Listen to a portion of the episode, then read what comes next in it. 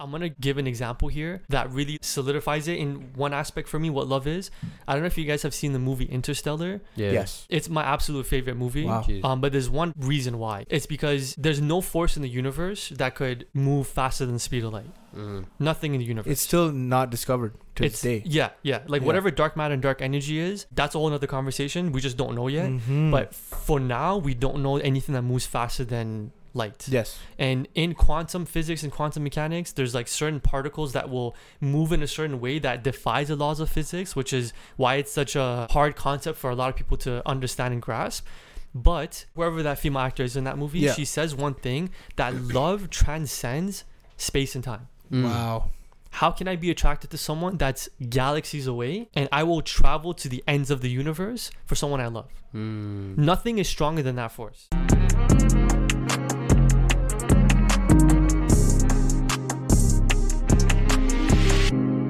Thank you guys for tuning in for another episode of Wealth is Possible. Uh, on today's episode, we're going to be uh, talking with Kasra, who recently published his second book, Realizations.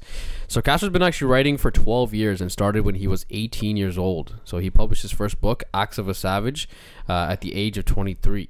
And uh, we're going to be talking to him about his uh, writing process and the process of getting a book published, uh, his day trading journey. He's actually a day trader as well. And his unique perspective of life. So, what is up, Mr. Kasra? How are you doing today? Yo, thank you for having me. I just want to say that um, before we start, though, I do want to tell you guys like you may not know it, you Yeah. probably do, but Yeah. like you guys are an inspiration and Jeez. you guys are giving a lot of value to a lot of people.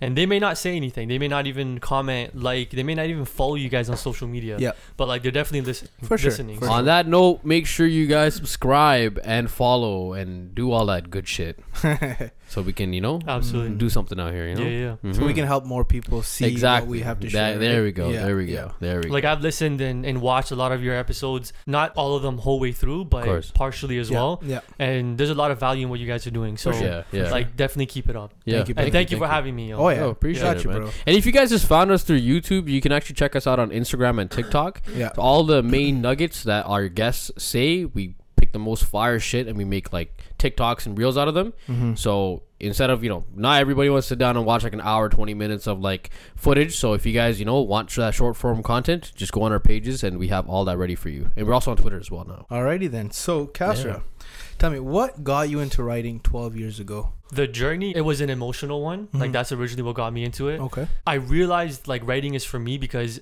I didn't choose it. You know what I mean? It's not like I sat down one day and I'm like, you know what? Like maybe I should write. It was something that I was drawn to because Okay. like I had no other outlet. Mm. I had no other thing I could go to to be like, I need to express myself. Like otherwise, like I don't know how I'm gonna move forward. Mm-hmm. Mm. And the way it started is like I've told a few people this story, Yeah. but I used to work at this old job that used to have like a a little kiosk in the middle of the mall. Mm-hmm. And um, I remember one day I was just going through some shit. I was like 18, 19. And we used to have these lead cards where like we would take down customers' information and write down their name, numbers, and address and stuff. And I remember like sitting in the middle of the mall and flipping it Mm. and just like writing out something. And I remember what that first ever thing I wrote. There are older instances where like I realized I can write, Mhm. but it wasn't something that was like conscious. It didn't really click click at, It at didn't those click. times. Yeah. Looking back now, You're I- just like, yo, I'm sick at writing. yeah. Yeah. Or I, I, I didn't even realize. Yeah. Like Yeah. like teachers like in school were like, oh, like this is a great story you wrote. Yeah, You yeah. You know what I mean? No, I Yeah. feel you. I feel yeah. you. Yeah. but for me, it didn't click. I'm like, okay, like whatever. I just half-assed it. Like, Yeah, yeah, yeah, but it was yeah. at this moment in the in the mall. yeah. Okay. Yeah. Um, and that first thing I wrote Yeah. is actually in the first book I wrote, Mhm. and it was called Faceless Monsters. Mm. That's the first thing I ever wrote consciously. What inspired you to write that? Who was the faceless monster in that situation? The faceless monsters were the people in the mall at the time. Mm. Because I remember sitting down and I was going through some shit, like with Mm. my family and just everything. I was going through it, and I remember sitting down in that. Mi- it was literally a, Yeah. a booth in the middle of the mall. It was like a cross mall. I don't know if that makes sense. Yes, yes. And I was right in the like a plaza. Yeah, yeah. No, yeah. like in the mall, it was like a cross, like the shape of the mall. Okay, okay, okay, okay. Mm. And I was sitting right in the middle, and like everybody could see me. Trippy. Yeah. So you have people walking. people all walking all all, directions. directions. Yeah, yeah, yeah. And I was and I sat down, and that was kind of the time when like I didn't really have a place to stay. What do you mean you don't have a place to stay? Like I didn't have like a home. Just got off the phone call, and like I found out like I don't have a place to stay. Oh, Oh, shit. shit. And so I, I, I sat back down after that phone call, and I was just like, yo, like these people that are walking by have no idea. Mm-hmm. Yeah. Like they have no idea what I'm yeah. going through. Yeah. Right? Like they may just look at me, they don't even see me, and like everybody's going through their own little thing, and like Mm. we're all these like faceless monsters just walking. Mhm, That's where like that inspiration came from. Okay. And then okay. from there, every time I would get to work, I would literally flip through them, the back of the lead cards, and just write some shit. Mm. And I remember like my manager would be like, "Oh shit, like you're selling a lot," and I'm like, "Yeah, yeah, I'm selling a lot." Because But the like lead cards are disappearing. disappearing, right? Because Yeah. I, I would like fold them up and put them in my pocket and take home, Oh, okay, right? okay, okay, I okay. still have a lot of those. oh shit! I still kept them, Make it turn into an NFT, you know?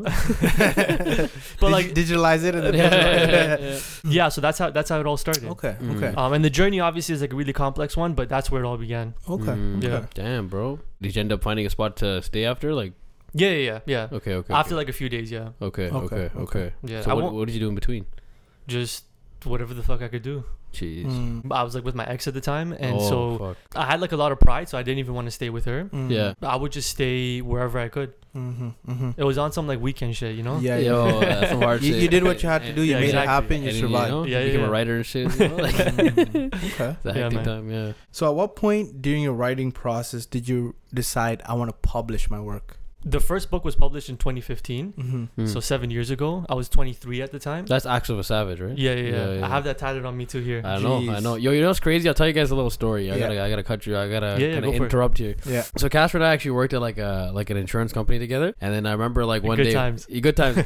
I remember um, I always see him like in, in the hallways, like just walking by and shit. I was like, "Oh, this guy seems mad chill." Yeah, yeah, yeah, yeah. you ever see those memes where the guy's just like this? And you're like, "Yo, I don't know you're cool like that." Yeah. right? yeah, yeah. I didn't know you chill like Yeah, that. yeah, you chill like that, right? You Yeah, guys had yeah. that office moment. Yeah, yeah, one yeah. point, So. I was like, okay, this guy's sick, this guy's Yeah. sick. But I never like really talked to him, right? Yeah. And like I seen his tattoo. I think I think I came up to you and I asked you about it, right? I think so, yeah. Because yo, I had a tattoo at the exact like before I had a sleeve, I had one tattoo like at the exact same Yeah, spot. It's the exact same spot. And that was your brand. And name. that was my brand, and that's his brand. So I'm like, yo, I'm like, yo, bro, what is that, right? Yeah. And you're like, yo, the, I think you told me like, yo, it's my Yeah, book yeah, and all that stuff, and I'm like, yo, bro, what the fuck's my brand? Yeah, right? yeah, And it's on the same spot. I'm like, yo, what's guy's cool? I was like, I didn't know you chill like that. yeah, I don't know you chill like that, right? And then like, yeah, you know, we Yeah. Like, yo, we dapped it up and shit, and then that's how I met, first met uh, Kasra, like through the name of the book, Acts of a Savage. yeah, yeah. And I think I bought a book like shortly Yeah, you after did. that. Yeah, Yeah, yeah, you yeah. I did. still have it. You do, eh? Okay, I That's still sick. have it. I still have it. So, so it's in my when- collection. yeah. So when, when there's gonna be a lot more. You gotta I add to know, that know. collection. Fuck, Yeah. you know, you gotta put me on the subscribe, uh, put on the auto subscribe thing, you know.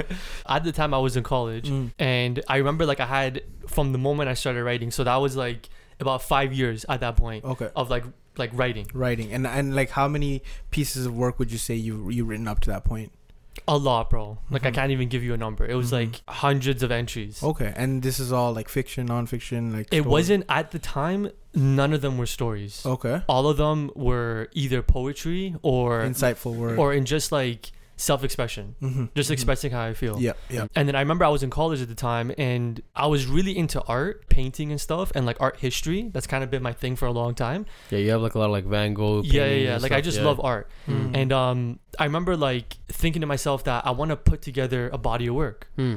And so I started to slowly like go through all the writings I had and like try to put them together. The first book, really to be quite honest with you guys, was never meant to be sold. Mm. It was put together simply so I could prove to myself that like I can create a body of work. Mm-hmm. And, I you can- just, huh? you and, and so that you knew that you can go through the whole process and Yeah. put it out there and, and, Yeah. and know that you did that. Exactly. What what made you want to be like uh, like obviously like okay people will like they write their journal some people like they write poetry and stuff and just Mhm. kind of keep it hidden. Mhm. What made you want to like go through the process of like having it like turn into like an actual print published book? I think um it gets pretty dark to answer that question. Just go there. um, But like I'm gonna I'm gonna be very honest with you guys. Mhm. Um, at the time, I didn't think I had much time left to live. Oh, shit. Mm. Um, for a lot of different reasons. yeah. Um, and so I thought if I'm not here tomorrow, somebody needs to know that I wrote. Somebody needs to know that Mm. like I like to express myself and like these are the thoughts I'm having. Mm-hmm. And so people could take that and give them a reason to continue. Mm-hmm. You know? And use it in whatever way. and use it in whatever way. And I was Mm. like, I gotta get this out. It was literally like a, it was almost like a Tupac moment. You know how like this guy would like literally record songs, yeah, Mm. yeah. and like every day he'd be in the studio recording yeah, songs. and he made bare. Tr- he did a lot in those few years. exactly. Yeah, So for me because he knew that he was Yeah. something. Yeah. exactly. So I thought like I gotta put together this as soon as possible and like put it out immediately. Mm-hmm. And like I didn't, I, I sold it just because I thought that was the right thing to do. Mm. But like I just wanted there to be copies for the day that I'm gone. Mm. Okay. That's where the idea came. And then like looking back now, it should have never been sold because like it's not the greatest piece of work. And I, and I say this to myself respectfully Mm-hmm. because like it's not coherent. A lot of the entries and my writing is very rudimentary. Mm-hmm. Mm-hmm. Like if you compare my writing now, it's so much better. Yeah, it's Mm. you've evolved for sure, right? A lot. Okay. Yeah, Okay. Like I've I've evolved as a writer and an Mm. Yeah, artist. yeah, Mhm. yeah, yeah. Whereas then it was really like I didn't know who who I was. What I didn't styles what and style I wanted yeah, to yeah. do, and a lot of the stuff was really dark. Uh, Mm. And okay. also that book was designed to be as rebellious as possible. Mm, that's why it's Acts of a Savage. Yeah, and the Yeah. Acts of a Savage, the name, I actually came up with it in a mall. I was like, ironically, I was in a mall again. I was walking one day, and then like that's where the idea came to me. Mhm. And it is funny because like the acts was supposed to be like a Shakespearean thing because it was like chapters. Oh, okay, Yeah. yeah, yeah. You know, yeah. like I, Shakespeare's I never, I never knew that. Yeah. Yeah. And the savage Bars. part is because of a of an artist. He was a French artist named Paul Gauguin, Mm. Mhm. and he created a book. He like literally left France, went to Tahiti, and like drew and painted in Tahiti. Mm. And he created a book, and his emphasis, like when I read it at the time, was about the savage in you, Mm. right? So it's kind of like acts. So like the, chapters and the entries Of are acts of a savage. Yeah, yeah, yeah. Okay. But it also works as like a savage, like what a savage would Exactly. be. That's crazy. That's Yeah. crazy. I didn't even know that. That's Yeah. crazy. Jeez. Yeah. And is that book Jeez. still available right now, or did you take Um, that off? Yeah, because yo, I, I Vint actually told us. So Vint, our other uh, um, co-host, he actually told us like well, off camera. He's like, he's like, he went on your website and he didn't see your first book. Is that the reason why you haven't put it on your kaswitlove.com website? Is it because you don't want that to be published anymore? Like, you- Yeah. So you don't want anyone to buy that book ever? No. Fuck. So I- saying saying the book that I have right now is gonna go up in value and shit. yeah, pretty much. Yo, guys, yo, shoot me a DM. My uh, Instagram's down below. The We'll figure eBay- something check out. the eBay Yeah, link, Check you the know? eBay link. still. I still have about 50 copies. It's still in my room. okay. Okay. Pristine copies. Yeah. Okay. Yeah, let me know if you want to get rid of it. Eh? but yo, to be honest, that experience is literally what allowed me to create this. Okay. Wow. Okay. Without that, I would have been stuck on this. Mhm. Like Yeah. I wouldn't have Mhm. known what to do. Why don't you show them your book and like Yeah. just talk about like your That's like the just book the right cover there. and stuff? This is 'cause this is the second book. This is the recent one that came out Yeah. called Realizations. Mm-hmm, mm-hmm. So, what's your typical writing process like leading up to the publication of a book? Well, I guess I'll talk about this one because Yeah. the first one was very just chaotic. This is basically like your Yeah. main, like your Yeah, first yeah, yeah. main. the first one's just like a real- compilation of all like a bunch of small works that you Yeah. just kind of put together, right? yeah, yeah, It doesn't really tell you a story all the way through, does it? In a sense it does um but like i said it's not really coherent it goes in and out of like the main story and even the way i put it together was It wasn't planned to be a book from the beginning when Yeah. you wrote those entries, right? It's kind of a rash kind of Yeah. choice. it was it was very rash Yeah, Yeah. yeah, yeah. sorry what was your question again Yeah. So my question is, uh, what what what is the writing process like leading up to the publication of a book, and and basically, you know, writing those entries for Mhm. for the types of books you write. it's gonna change a lot that Mhm, process but i'll mhm. tell you like the process for this one Yeah. It was uh may 17th 2020 Mm-hmm. when I wrote the first entry of this book, and I titled that the Book of Realizations. And it wasn't a book, I just literally titled it that. And so the goal was it was this idea that, like, how can you consider yourself a writer or a swimmer or whatever it is that you are if you're not doing the actual act? I think I've said this Mm. before. Mm-hmm. You So know, the acts of a writer. Right? Yeah.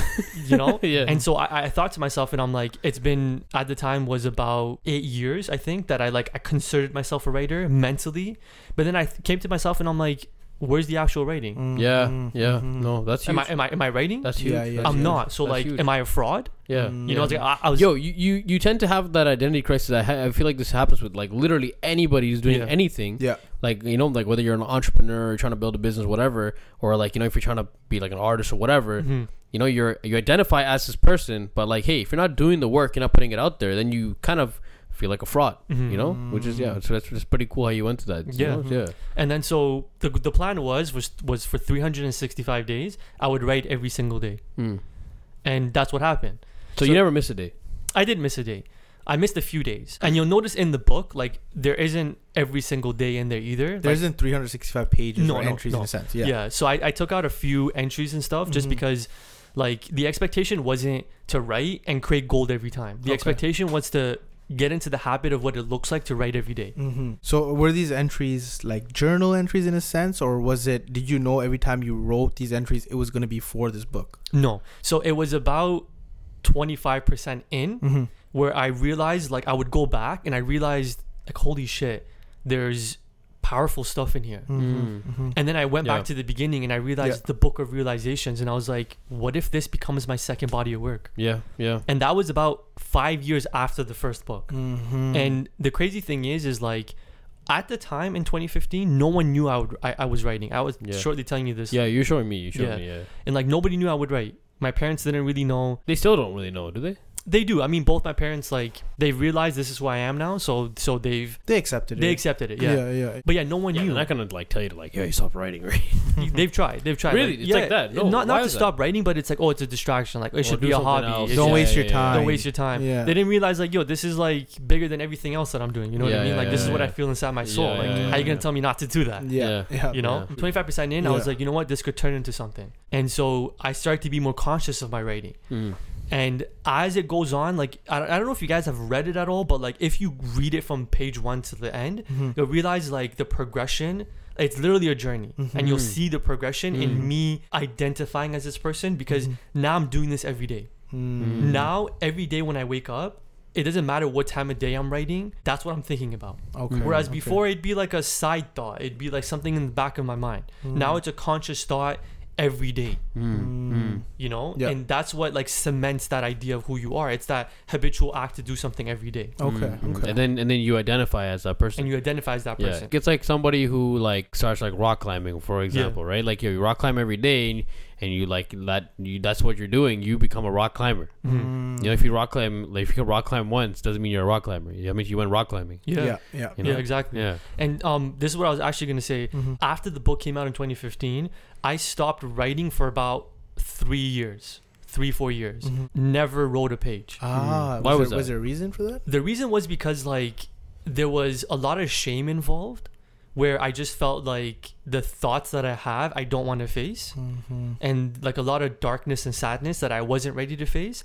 And I was like, you know what? Like, fuck this shit almost. You know what I mean? I'm, I'm Mhm. allowed to swear on here, right? Yeah, Yeah, yeah, yeah, yeah. yeah. Yeah. So I was like, fuck this you can this say shit. whatever the fuck you want. You Yeah, know? So like, I was like, fuck this shit. I don't like, it's not really doing anything for me. And like, Mhm. it's too dark. It's too sad. Like, I was tired of the act itself. Yeah. In those times, what's unique is that like, I stopped writing like how I write now. But what I didn't realize was like almost every day I was writing songs. Mm. And like a lot of people don't know, but I write songs. Oh Like shit. they like rhyme and shit. like like actual like R and B and like rap songs. No way, no Okay, way. okay. I just don't have the voice. Like I'm not a rapper. I'm not an Yeah. artist Yeah. in that sense. Yo, if Yeah. you guys need a ghostwriter, holla out my boy. Kasra. But like I would write a lot of songs. But it was really just like I would smoke, I would get high, and I would just like write songs. Mhm, Mm. But it wasn't really conscious. It was more because like I needed an outlet. what would you write yeah. about? Usually it was something about love, Mm. like it always is for me. There's a lot of love in it. I think we have a question regarding uh, that. Do you want to? Should we hop into that later, or should We'll we? hop that later. Hop Okay. that. That's a big Yeah, one. yeah, it's a big one. It's Yeah. a big one. Yeah, so I stopped writing for a little while, and then eventually I kind of transitioned back into it. I, I started to have respect for my writing again. Mhm, mhm. and my expectations of it changed. I realized I don't need to write in order to create something. It was a form of expression, and I and I allowed it to be that, Mm. and that's what kind of slowly progressed into the first entry of this book. Mm. Yeah, So when you started writing again for this book, was that like the first time you started, or did you start writing? it was like a slow It was transition. like a slow transition. Yeah. Okay. Okay. um, and then this journey honestly was a beautiful journey. Mm. Like that that time, I know COVID was happening around the Yeah. world and stuff, but Yeah. that time was a really beautiful moment because it's like everything and every day felt beautiful and poetic for me. Because Like- you're because you were writing poetry. I was literally writing poetry. I'd Yeah. literally be like anywhere. Would you do it during the daytime or nighttime? Like, is there any specific time that you would Bro, write? it didn't matter. You just wrote. Yo, like when we were working at that insurance company, Mm. there were a lot of times when like you'd be finished you'd finish at 5 p.m. Mm-hmm. You haven't done shit. All you did was sit on your ass all day. Yeah. Mm. I wouldn't have the energy to write. Mm. But then when I was writing this book, I'd be doing like two jobs at the same time, be coming home at 3, 4 a.m. And I would sit down at 4 a.m. in my room and write. Mm. Literally, my back would be aching and my like my knees are hurting and shit, and I'd be like crammed up just writing. Mm. Like I had that mental energy. You know That's what I mean? crazy. Okay, okay. like crazy. it didn't matter when where who was there like nothing mattered Mhm, and like mhm. i could literally stare at a blank wall and i could find inspiration. it was just coming out of you. It was just coming yeah Okay. Okay. We want to thank BetStamp for sponsoring this video. BetStamp's free app gives you guys the ability to line shop for the most valuable odds on each bet that you place. If you're already on these sportsbooks placing bets, then this is a no-brainer. Take advantage of the BetStamp app, which integrates multiple sportsbooks and gives you guys access to the best prices so you can maximize your profits. The only way to get an edge on online sports betting is by having multiple accounts at different sportsbooks. Sign up for free using our promo code in the description box below. So, what inspired the title for the second book? Was it from that first entry, or, or how, how, how did you come with the? It it I, I don't know where I came up with it like the first time. Like the first book, it was a struggle to come up with the title. Mm-hmm. Um, but this one, like, I think it was a matter of like realizing, no pun intended, that every day there's a new realization. Mm-hmm. And like I, I noticed very early on that you know your emotions aren't the same every day. Mm-hmm. Mm. And and I had trouble like with writing Mm-hmm. like after my little three four years where I stopped, Yeah. where I didn't know which emotion to address. Mm. I don't know if that makes sense or not. Oh, I feel No, it you. makes I sense. feel That makes sense. In one day, like you go through so many emotions. yeah. And it's like, so which one do I address? You know, Mhm. do I talk about the good ones in the morning? Do I talk Mhm. about the depressing ones at night? Mm. Which one do I address? Because it had been a couple years since Yeah. you really expressed. Yeah, yeah, I feel like a lot of it was jumbled up in your head, yeah. in a sense. It, it was it was a, like a big jumbled moment. Mm. And so I, Mm. I started to like think to myself, and I'm like, whenever a realization came to me, that's the moment that I would write it out. Mm. It doesn't matter what it was. And yo, you're like in your late twenties, so like at this age, like, even me, even Vino, that's like a word that we've been using quite a lot too. It's actually crazy that you wrote your book on it. Mhm. But this age, there's just epiphanies and realizations happening Every day. ev- almost every day at this day. point, because you know you start realizing a lot of things about life and shit. your and, like, eyes start opening your up. eyes to start opening up, world. and like yo, you just essentially you're like you're maturing, and like you know Mhm. you see who you are and like how the world works. It makes sense. Yo, you think about like all these old people, like yo, they weren't like that when they were younger and shit. They were fucking jumping around doing their thing too. But like yo, it's realizations about life that makes you who you are at the end of the day, right? Mhm. So Yeah. that's that's a that's, that's a big title still. Yeah, yeah, yeah. And you'll notice, like, even in speech, like, even in the entries, I'll purposely state what I realized today or the realization today is this. Mm-hmm. Mm. And initially, the expectation was never to put out gold every time I wrote. But what's interesting, and I think I told you this yesterday when we spoke, what's interesting is that, like, now everything I write is gold.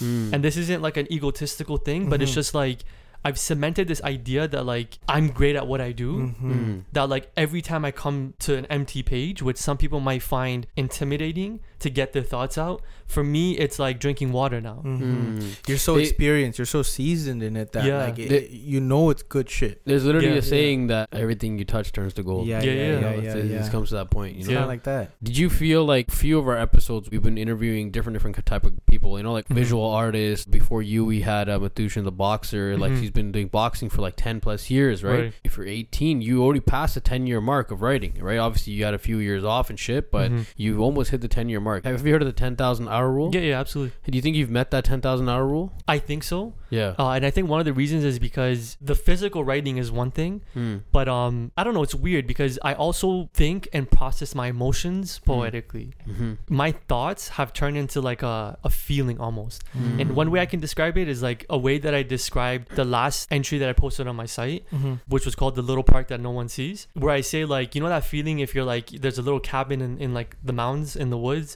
it's like a wooden house with like the rain hitting the windowsill Mhm. like just picture that emotion Yeah. my thoughts it's like a poetic translation of my thoughts Mm. and so even when i'm not writing i'm still writing in my head Mm. if that makes sense Yeah, yeah, yeah, yeah. my I think thoughts it's just yeah like That's it- just who you it's are. also the Yeah. type of the way your brain works and Yeah, it's yeah, just yeah. how you are, right? yeah, yeah, yeah. I mean, a yeah. lot of people can probably relate for sure. Yeah, yeah. Absolutely. Yeah. I've even been able to like just recently I'm getting better at realizing like the style of writing that I have. Mm. Before it was just expression and yeah, I write, you know, sad stuff and positive stuff sometimes too, but I've been able to pinpoint a lot more Mhm. like my writing style. Mhm. And looking at history all like I read a lot, right? I, I love reading, Yeah. obviously. Yeah. And I've been able to pinpoint it. And that's really beautiful for me cuz like I haven't been able to pinpoint my style. Mm-hmm. And it's like a mixture of like different writers from the from the past, you know? Mm. And one is still alive, of course. But Yeah. Who are those writers? one of them is a, a guy named Franz Kafka, Yeah. which some people might know. But his writing is one of the most depressing pieces of work I've ever read in my life. Mm. It's extremely depressing. Give us an example though, because like you know, I don't really read those types of Yeah. Books Yeah. and stuff like that. So I'll give you one example of one book that I read. And mind you, this guy's classified as one of the greatest writers of the 20th century. Jeez. wow. The greatest.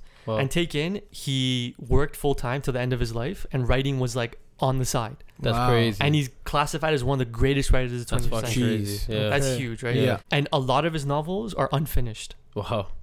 Like it gives me goosebumps just thinking about that. you know Why what is I that? mean? Why is that? He didn't finish it, Okay. But it still somehow got published. but it still got published. Yeah. Through like obviously the His people around him. family and things like that. Yeah. and they're classified as one of the greatest stories. But one example is a book called The Trial. Mhm. That was the second book of his I read. okay. I've actually read every single thing he's ever published, wow. except like a, some of his short stories. Mhm. But The Trial, I'll tell you guys what this is about. Mhm, mhm. It's about a guy that, to summarize it really quickly, that wakes up one day and realizes that he's like convicted of a crime that he does not know what it is. And throughout the entire book, it's him trying to find out what his conviction is, what he's convicted of. It's like a fictionist story. It's, yeah, it's all fictionist. yeah. And he never finds out. Mm. And it's so depressing, but the message behind the story is like the inner workings of society. How we consistently chase this like never goal. You know what I mean? Like you Mhm. consistently go towards something that you can you cannot achieve. It's that Mm. idea. It's like it's almost like it was set up from the beginning, never to be able to be done or completed Exactly. or achieved in a sense. That's right. right. Okay. And it's that quest to to get the answers. Mhm. and it's a trial. It's like the book's literally called the trial. So it's him Mm. literally going through different lawyers and these loopholes and these things that like do not make sense. Mm. So Franz Kafka, there's actually an English word that's named after him. It's called Kafka-esque, Okay. which translates Yeah, I to feel like I've heard that Yeah. before. Yeah. it translates to like something that has nightmarish qualities. Mm. So he, he was a, he was a dark writer. He was he was extremely dark. okay. And there's a story about him as well that like there's one of his closest friends at the time named Max Brod. I Mhm. think that's how you say his name. Mhm. He told him like before he passed that like I want you to burn all my writings. Mm. and he didn't listen and he chose to and he chose to publish, publish it. it and then he comes out as one of the greatest writers of the 20th century That's Wow. crazy. That's crazy. that's insane That is crazy. Why do you think he said I don't want you to publish it? i really relate to him because it's a feeling of shame because a lot of his stories actually are linked to like his father Mm-hmm. and how he had issues with his father Mm. Okay. and he felt like very He didn't want that out there. He didn't in a want that out there. Okay. Okay. and a lot of his stories are reflections of his life that's that's what Mhm. writing is right it's a, Yeah, yeah. literally a reflection of you self-reflections. Yeah, yeah, yeah. you Yeah. characters in a story. Something story that came from Yeah. inside you, right? absolutely Yeah, yeah, yeah, Yeah. Yeah. Okay, okay. and his writings is if you were to like put it under a little cloud it's classified as like absurdism it's like a philosophical idea you guys know of like uh, existentialism and you guys A know little those, bit about that. you guys yeah, know like those yeah. those philosophical Yes. Mm. like uh, i don't even know what it's called but those philosophical ideas Yeah. there's one called absurdism Okay. i don't know who started it um, but i read a book by i can't remember his name he's another philosopher Mhm. that kind of talked about it and his writings is really classified as absurdist work Okay. and absurdism just literally means like whatever absurd means like it's absurd Mhm. like It's just- existence is absurd It's, it's Mm. wild. It's whack. It's Yeah. crazy. yeah Okay. Okay. so my writings is a mixture of him and another guy is a japanese writer who's alive right now Mm. his name's haruki murakami Mm.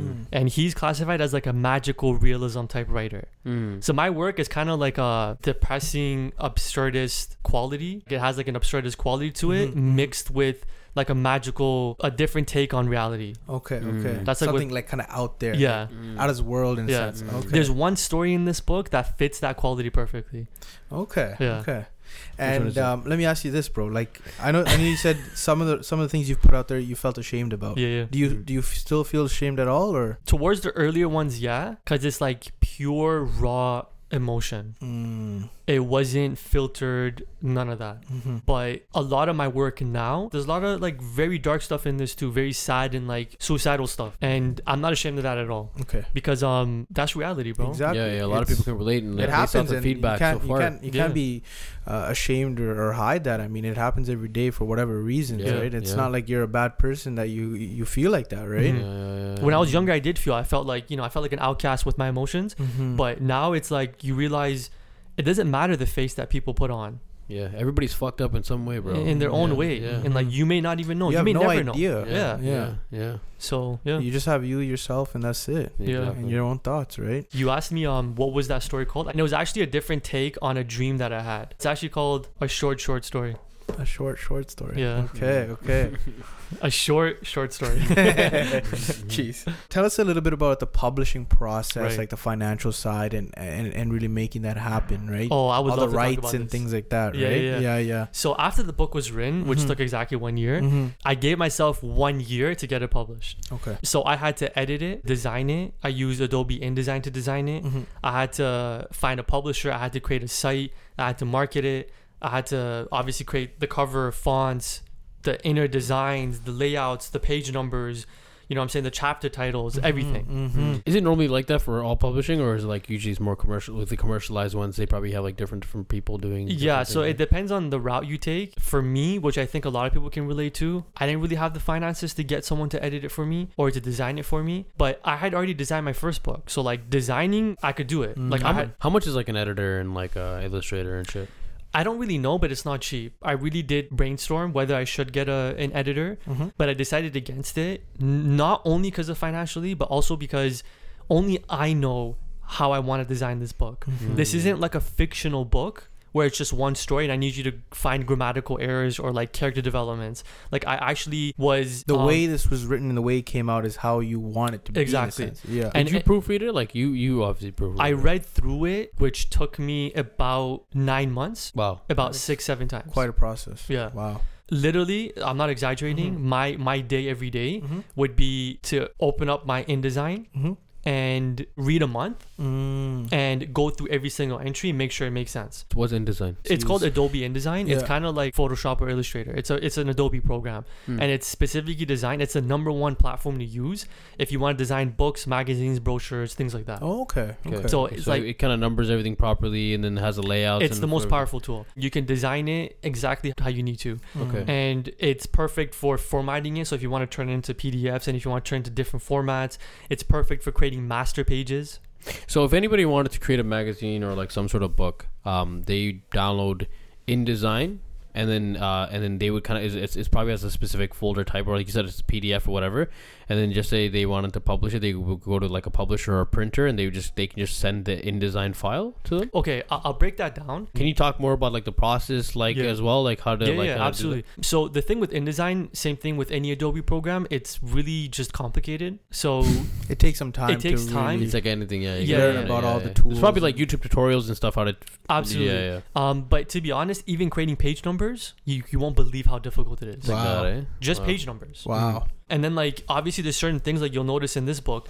In the introduction, it has like the Roman numerals. Yeah, yeah, yeah. but then yeah. when you want it to start, you'll realize on the, the page title there's no, pun page number. right? yeah, Yeah, right. and then it goes into the numbers. And then even here there's no page number, but here starts at one. Mm. But this isn't page one. There's so many pages before. Exactly. Yeah, yeah, yeah, yeah. right? So the page numbers, like you have to create master pages. So Adobe InDesign itself is not the easiest platform to use. There are easier platforms. I Like can't, what? What are some I of them? can't remember their names, Okay. but they're pretty popular. Like if you Mm. search it on Google, like like how to design a book, they'll come up. They're Okay. free Mm. free versions. Okay, Ah, okay, And this one was a paid one. This was a paid one. Yeah. How Now, much I, is it? um, I believe like an Adobe program for one is at like forty five dollars a month. It's not cheap at Oh. all. Oh, okay. USD, I think. USD, oh, shit. okay. Okay. Actually, you know what? In, for one program, might be twenty something USD. Okay. something like that. It's been a while since I've checked. I personally chose to use InDesign Yeah. just because of its like extensive functionalities to it, Mhm. um, and because that's what I had experience using before.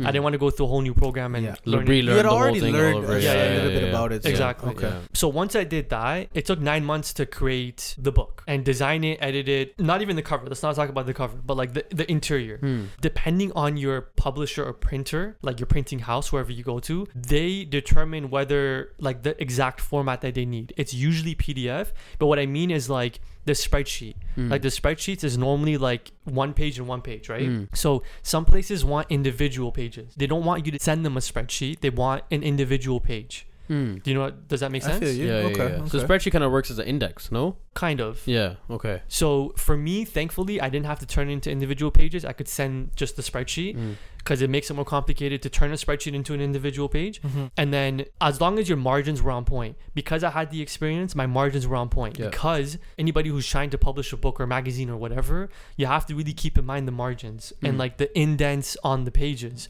Like the margin on the inside is different than the margin on the outside. Yes, yes. Right? Because Yeah. of the bind. Yeah, and and each side of the page is also different. Too. It's different. Yeah, yeah, so yeah. so this side, the left side is the one that's facing the outside. This Yes. is the right side. exactly. right? So my printer had to do zero edits. Mm. Okay. I literally sent them the copy. Like this was a great feeling. Yeah, I literally sent them the copy first time. Mhm. They got back to me the next day and said it's ready to print. they probably saw it and be like, "Shit, this guy, this This guy shit. did it up, Yeah, bro." yeah, So yeah. this- But, we don't like, have to do this- any this work is something you learned from the first time, or Absolutely. like okay, okay, okay. Mhm. okay. Absolutely. Mhm. Obviously, I had to relearn because this is like five, six years after the fact. Mm. Mhm. I admire second. the uh, the amount of work you put in and the level of precision you had. Mhm. Yeah, yeah, yeah. Right, 'Cause, that's- like, it's really these are these are these are things that can easily get overlooked, right? So Exactly. you had to really do your research and shit Yeah. before you get into it, right? yeah. And uh, you also, guys, if you, those of you guys that are watching, we're actually based out of Toronto, Ontario, Canada. Somebody who wants to, you know, publish a book and like you know what was some of the processes that you had to go through to like find uh, like the printing company or the publishers and like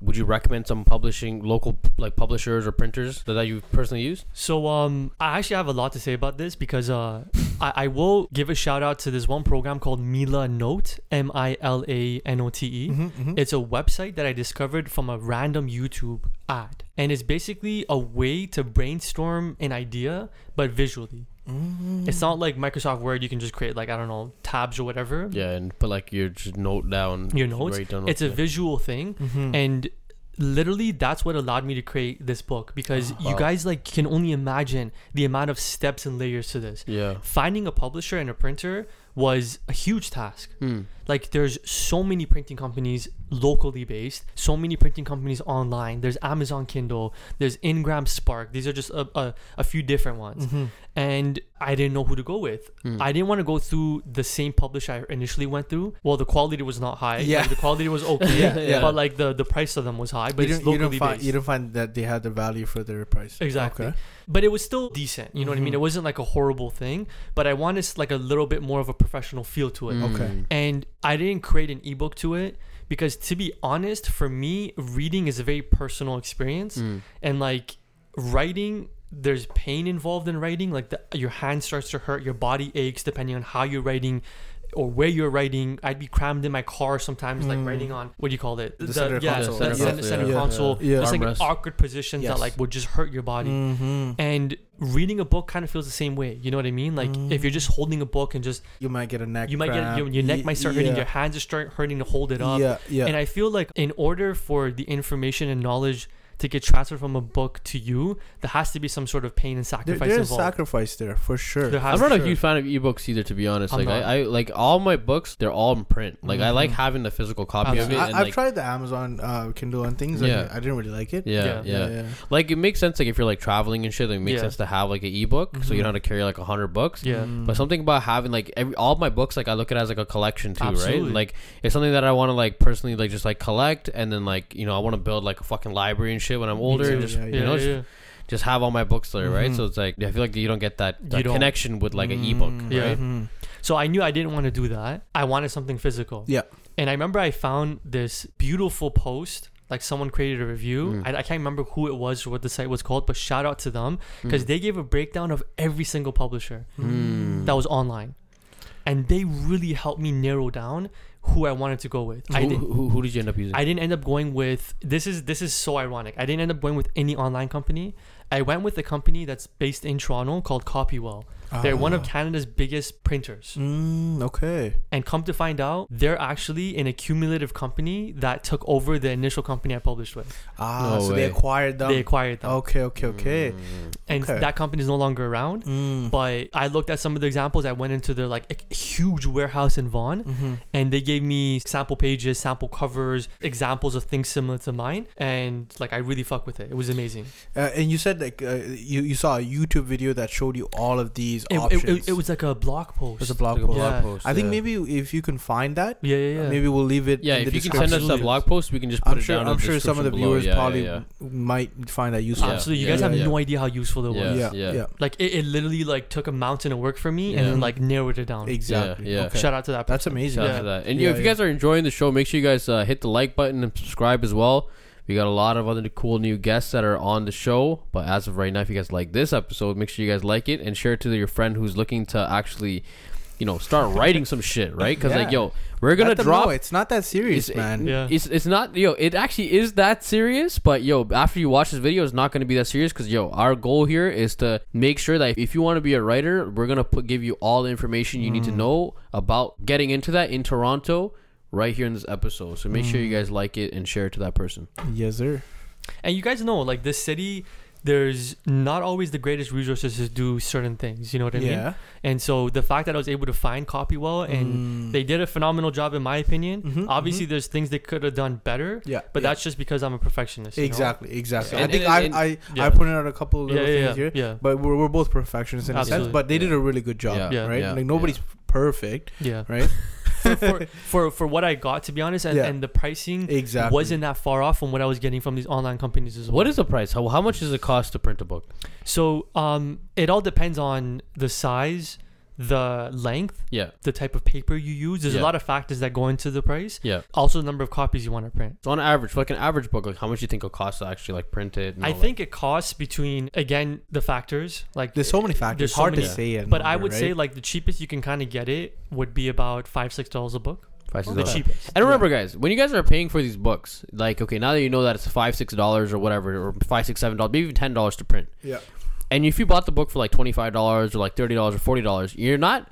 You can't look at it in a way, in a way like, hey, you know, this guy paid only five, six dollars. You have to think about all the time and Exactly. energy Absolutely. and the and the and and and what he poured into the book. That's what you're paying for. To print it, it it's going to be cheaper. But like, yo, there's no amount of money that you can put on what's in those pages. hmm Right? One person Yeah. can read it and be like, "This is worth so much to me," Exactly. right? Mhm. Exactly. Or priceless, Exactly. or whatever it is, Exactly. right? Yeah. I That's will just cost of business. Yeah, Yeah. I, I will say this. I'll, I'll tell you like like the listeners and viewers some examples. So the type of paper that's used, this one's called groundwood, Mhm. and it's Can I like a it up. It's, it it, up it for us? feels really nice. yeah. So feel feel that page.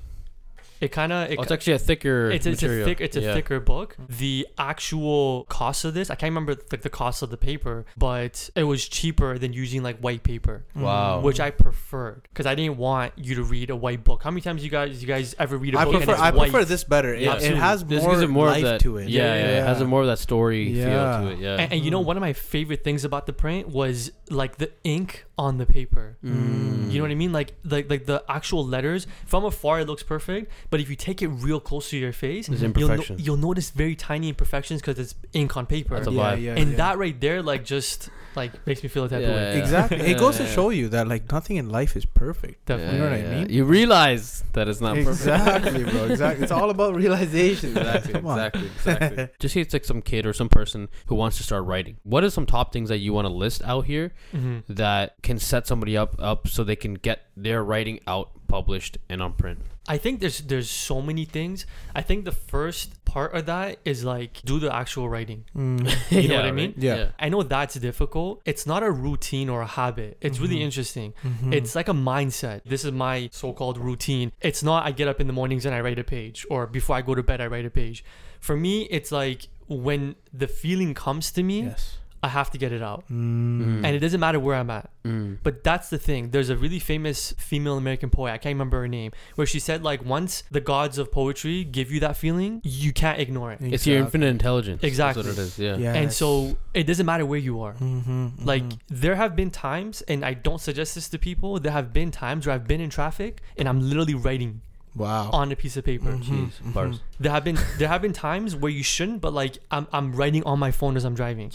Cause like Mm. it might be somewhere where I can't pull over or I really have to get to somewhere, but that feeling comes to me. Once that feeling comes to you, Yeah. like it, like in unexpected places, Mhm. I've had to get that word, that sentence, Yes. that that page out. Yeah, yeah, yeah. So I think that's one thing that like anybody who's starting off Mm. is like pay attention to that. Yeah, yeah. don't yeah. ignore it. If it comes to you, don't just, don't just be like, oh, that's interesting. Yeah, don't just be like, you know what? When I get back home, I'm gonna write exactly. Yeah, 'cause In you're- that it- 'cause, yo, moment it's, is- it's is like a ready to dream. It's like a dream. Yeah. it's like a dream. You Yeah, know, yeah, You- yeah. the faster you write it down, the quicker you'll fucking. It's kind of like that it too. Yeah, Yeah, yeah, yeah, yeah, yeah. Definitely. yeah. yeah. So that's the first thing. Obviously, do the actual writing, right?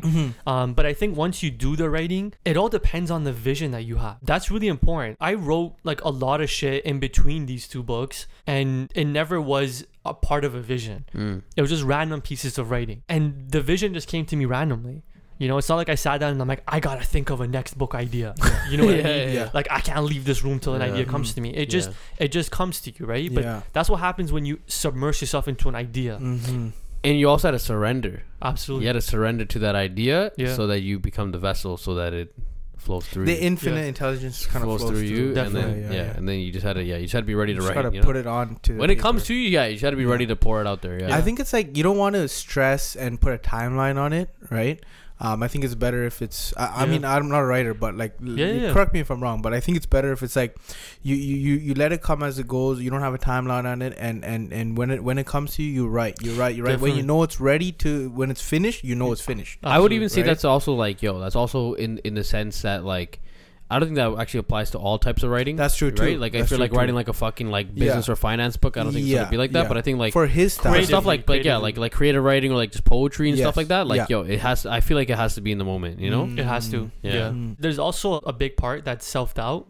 Mm. And I know a lot of young and new writers, they're filled with self doubt. And I know self doubt is something that everybody feels no matter what they're doing. No it's not what. it's not a Yes. and a creative thing. It's Yeah. everybody. Exactly. But like relating back to this, there's a level of self doubt that you really have to like overcome. That will Mm. almost always come, and Absolutely. and you got to overcome it, Yeah. right? If you if you want it to be seen, if you want it to be heard, you got to overcome that and put it out, right? It's like you know, for example, some people might relate to this more. Like you know, you take a picture and you're like, I want to post this picture, I want to share this with my family, my friends, Mhm. but uh, I don't know, I'm scared, I don't look that great, and Yeah, it's yeah. that self doubt, right? In the Yeah. same way, when you write that book, when you write that piece of work, that self doubt might come, but you know, if you really want to get out there, you you gotta you gotta post it. You gotta, post it. Yeah. And, and you know what the crazy part is? It's the imperfections that we Mm. don't like initially Yep. that people actually fall in love with. Exactly. That's crazy. Yeah, yeah, yeah, You know? yeah. Tell us about some of the feedback you've gotten from this this Mhm. book. Um, Yeah. have you gotten any at all? Yeah, And- yeah, yeah. Yeah, 'Cause Um, I kn- how, you sold you sold quite a few books already, no? Yeah, Like- yeah. I've sold about forty something. Wow. Yeah, yeah, and that's Congrats, all local. bro. That's congratulations. Yeah, Yeah, that's, yeah. That's, that's pretty huge, bro. It's For not like it's, a local it's writer, like mostly local. Yeah, like yeah. there's there's a lot of like you know people, Couple from, people the from the states. States and yeah, stuff, yeah, yeah. And, and we'll talk about that like in your marketing strategies, like right Mm. after. But yeah, Yeah. I think we should like yeah, if you want to just go over. Yeah, yeah. I've gotten some pretty good feedback, and and all of it has been pretty positive. Mm. One person gave me kind of like a complete breakdown. Wow. It was like a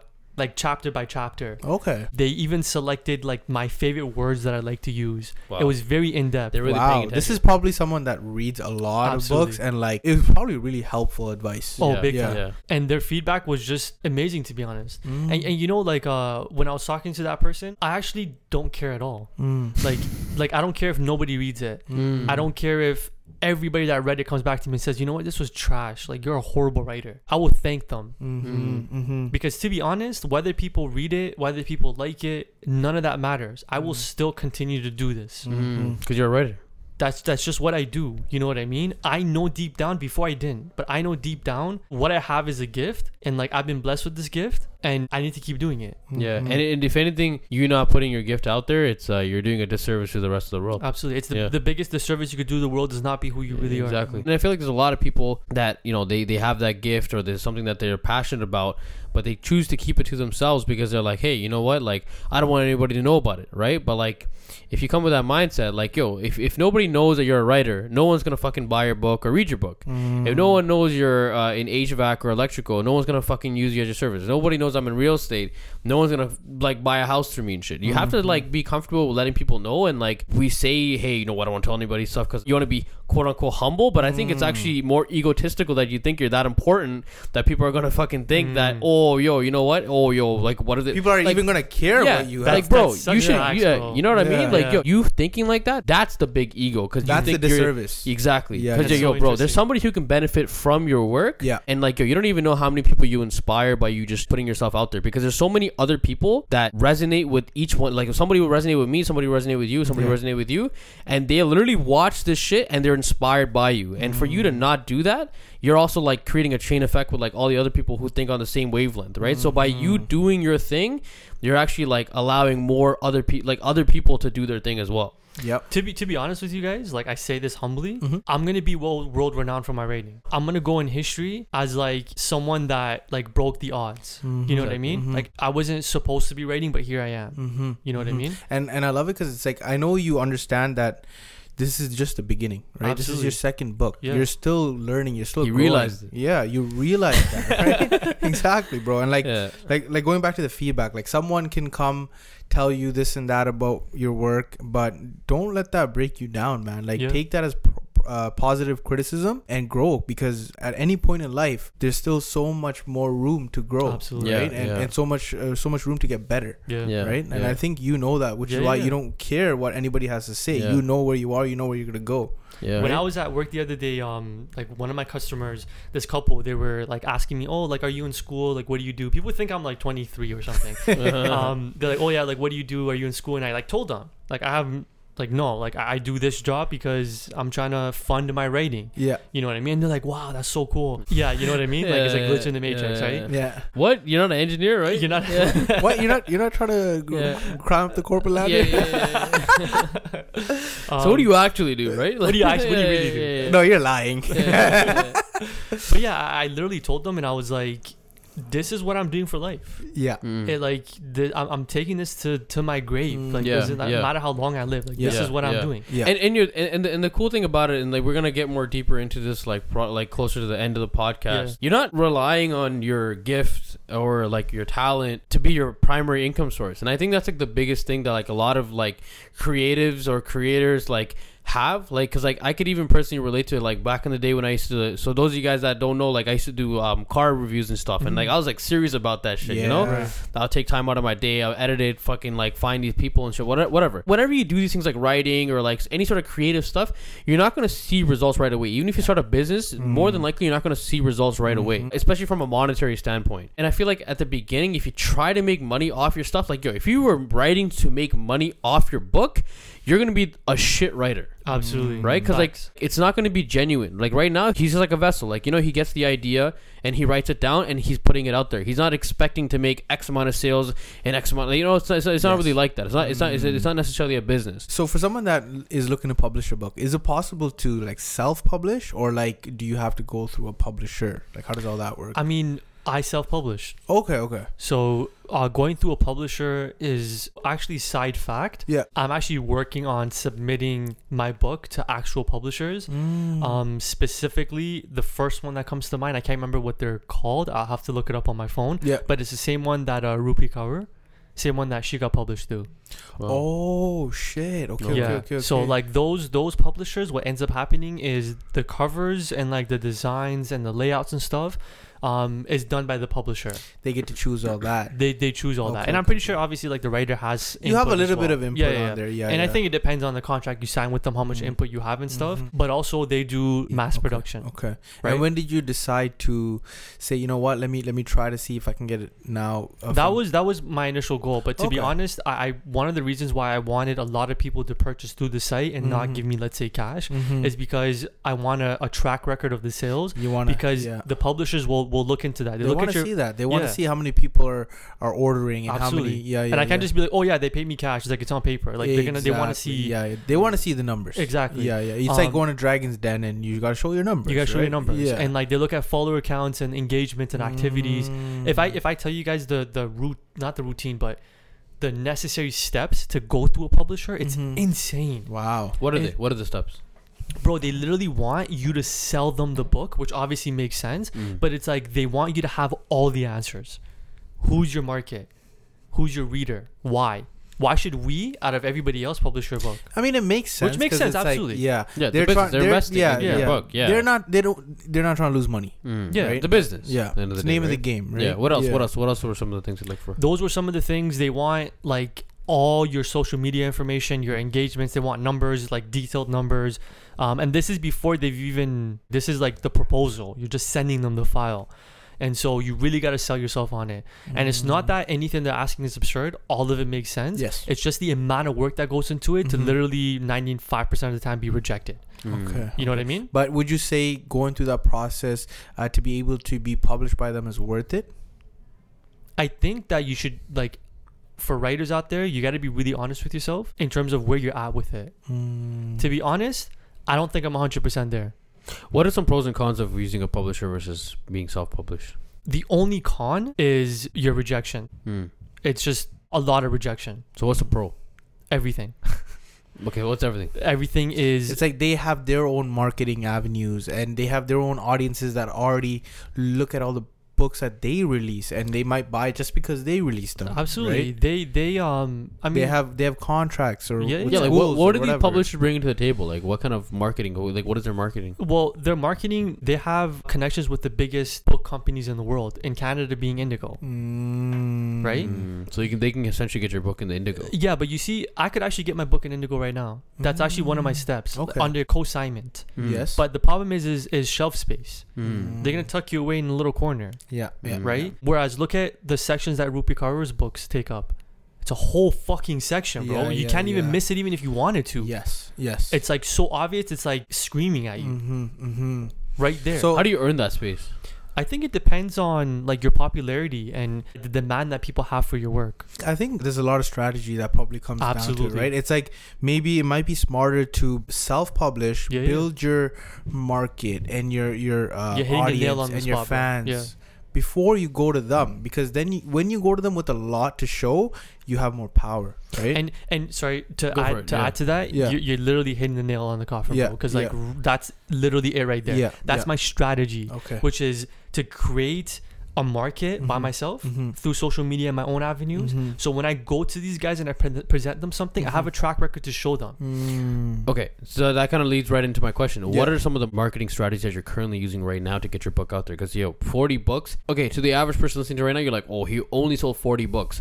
Yo, you guys are skewed by the numbers. Mhm. 40 imagine 40 mans in, in your room you're probably watching this you're probably watching this fucking podcast in in your room or something imagine 40 people standing in your room imagine 40 people wanting to spend their money that they worked hard for That's to purchase your book Yeah. 40 mans and you're like self-published you're not like on like fucking indigo you're not on like Mhm. tv you're not on the computer what are your marketing strategies how'd you get 40 people to buy your stuff like that Well, I think um one thing that I didn't want to do is I didn't want to be that person that's on social media saying, "Hey guys, buy my book." Mhm. yeah You know what I mean? i've actually never seen you say buy my book Initially, I, I would try to post it in a different way, but I really refrained from it. My strategy was really like, I don't want to tell you to buy it. I want you to feel like you need to buy it. You know what I mean? And the way I tried to do that is by like trying to portray a feeling to you guys. You'll post certain entries on your IG eh, story, It- absolutely. things like that. and like certain music choices that I would put that would line up with like my the aesthetic the aesthetic of right the book yeah of the book and, and me as a writer. I tried to use like subliminal stuff. It's not really subliminal, but it's like subconscious stuff. So people will have a desire. I'm not doing it just for a number. I don't want you to buy it just so my numbers can go up. I want mm. you to actually buy it and read it. because you connect mm. with it Exactly. Yeah, cause Because- because yeah. you start doing those shorter posts now too, Yeah. and I think that kind of draws in people. Like that, that's kind of like a similar strategy that we use for the podcast. Like Mhm. we would, like I mentioned, like we would use like these like shorter clips of like the gems that our guests would say, and we'll post Mhm. it out there, right? And that's supposed to draw in people to watch the full episode, right? Mhm. So I think you're kind of doing that with like teasing them with like new similar style of writing and pictures and Mhm. stuff that that um that you kind of post on your Instagram and your, I I think you do on your Twitter too. Do you? Yeah, yeah, yeah. yeah. On- On my Twitter, it's a little bit different because like the audience and the engagements is a little bit different in the way it works on Twitter. yeah. But with Twitter, it's it's more about me as a as a brand. yeah. You know what I mean? When you buy my book, you're also buying into me as a writer and as an as a Mhm. creative person. Mm-hmm. You know what I mean? Yeah. And my thoughts and my day to day, my opinions and things like that. And I want people to buy into me as a Mhm. person as well. Yeah. And there's just so many plans that I have for this to grow. Mhm. You know, obviously you gotta pat yourself on the back. for sure. for, like- every step of the way. Yeah, like I self published the book, right? You gotta Exactly. you gotta pat yourself, but Yeah. there's That's so huge. much more, and I already know what the next book is gonna be, and like the style is gonna be, and it's just a matter of time. And Mhm. on my site, I had steps to it. The first step was I wanted to create a site where people can buy my book. I've always dreamed of having What is that something site? like that. What is that site? Kaswitlove.com, K A S with love. Once I did that, I wanted a place that people can go and read my writing. Mm. I didn't want it just to be like a highlights on my Instagram or they had to go through my media on Twitter and like go through the bullshit to find like a an entry. Mhm. You know what I mean? Mhm. Like I still almost write every day to this day, Mm. and it's It's uh, part of your life. it's part of my life. You know why? Mhm. Because I- you're a writer. Absolutely. But yo, you know, like in terms of identity, like we were talking about identity Yes. earlier, Yep. writing is one thing that I do, but like I can't give in to the societal standard that like you can only be one thing. Yeah. Mm. Yeah. Like yes, I'm a writer, that's my passion, that's what I feel in my soul, Mhm. but I, that's not the only thing I can do in life. Mhm. you're multifaceted. Yeah. Yeah. Yeah. Yeah. Like And- multi-dimensional. And, and and that just kind of goes back to like what I was kind of mentioning before. You know, we took a little break there. You don't want to try to make money off your art, or you don't want to try to make money off your your creative thing, right?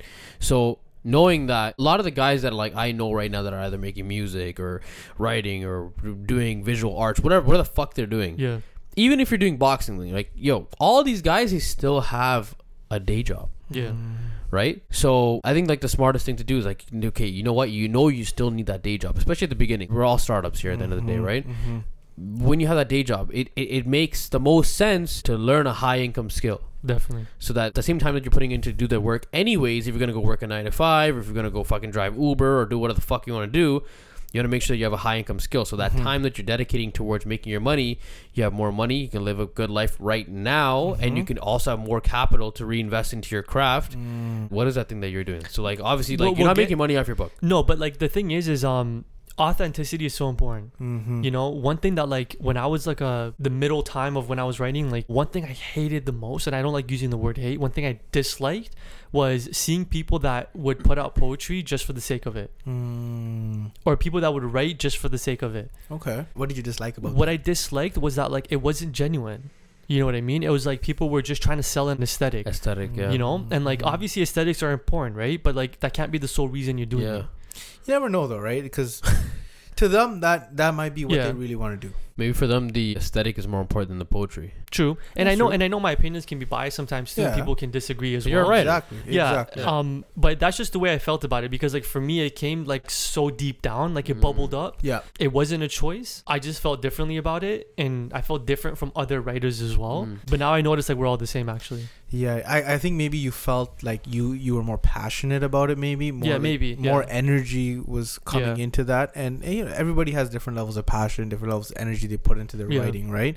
I think for you, it's a big part of your life. You're very passionate about it. So when you see other people that are maybe putting stuff out, but you know they're not even really that serious about it or not passionate about it, you, Mhm. you're probably like, like what is that, right? Yeah, But- I, I felt the type of way. I guess I took it yeah, personal. you know? exactly. you, you took it Yeah. personal, Yeah. there, right? But Like, yo, there's yo, nothing yo, wrong yo, with that. poetry. yeah, yeah, there's nothing wrong with that. At the end of the day, they're still expressing themselves. too. Absolutely, absolutely. You know what I mean? Yeah. I know uh, haven't touched a little bit about marketing, right? So tell us a little bit about like distribution. There's two ends to it, right? There's obviously when you're self-publishing, the way you're going to distribute things and when you work with a publisher and get Mhm. signed and and how they end up distributing it uh, out for you, right? How Right. does how does those two side of things work?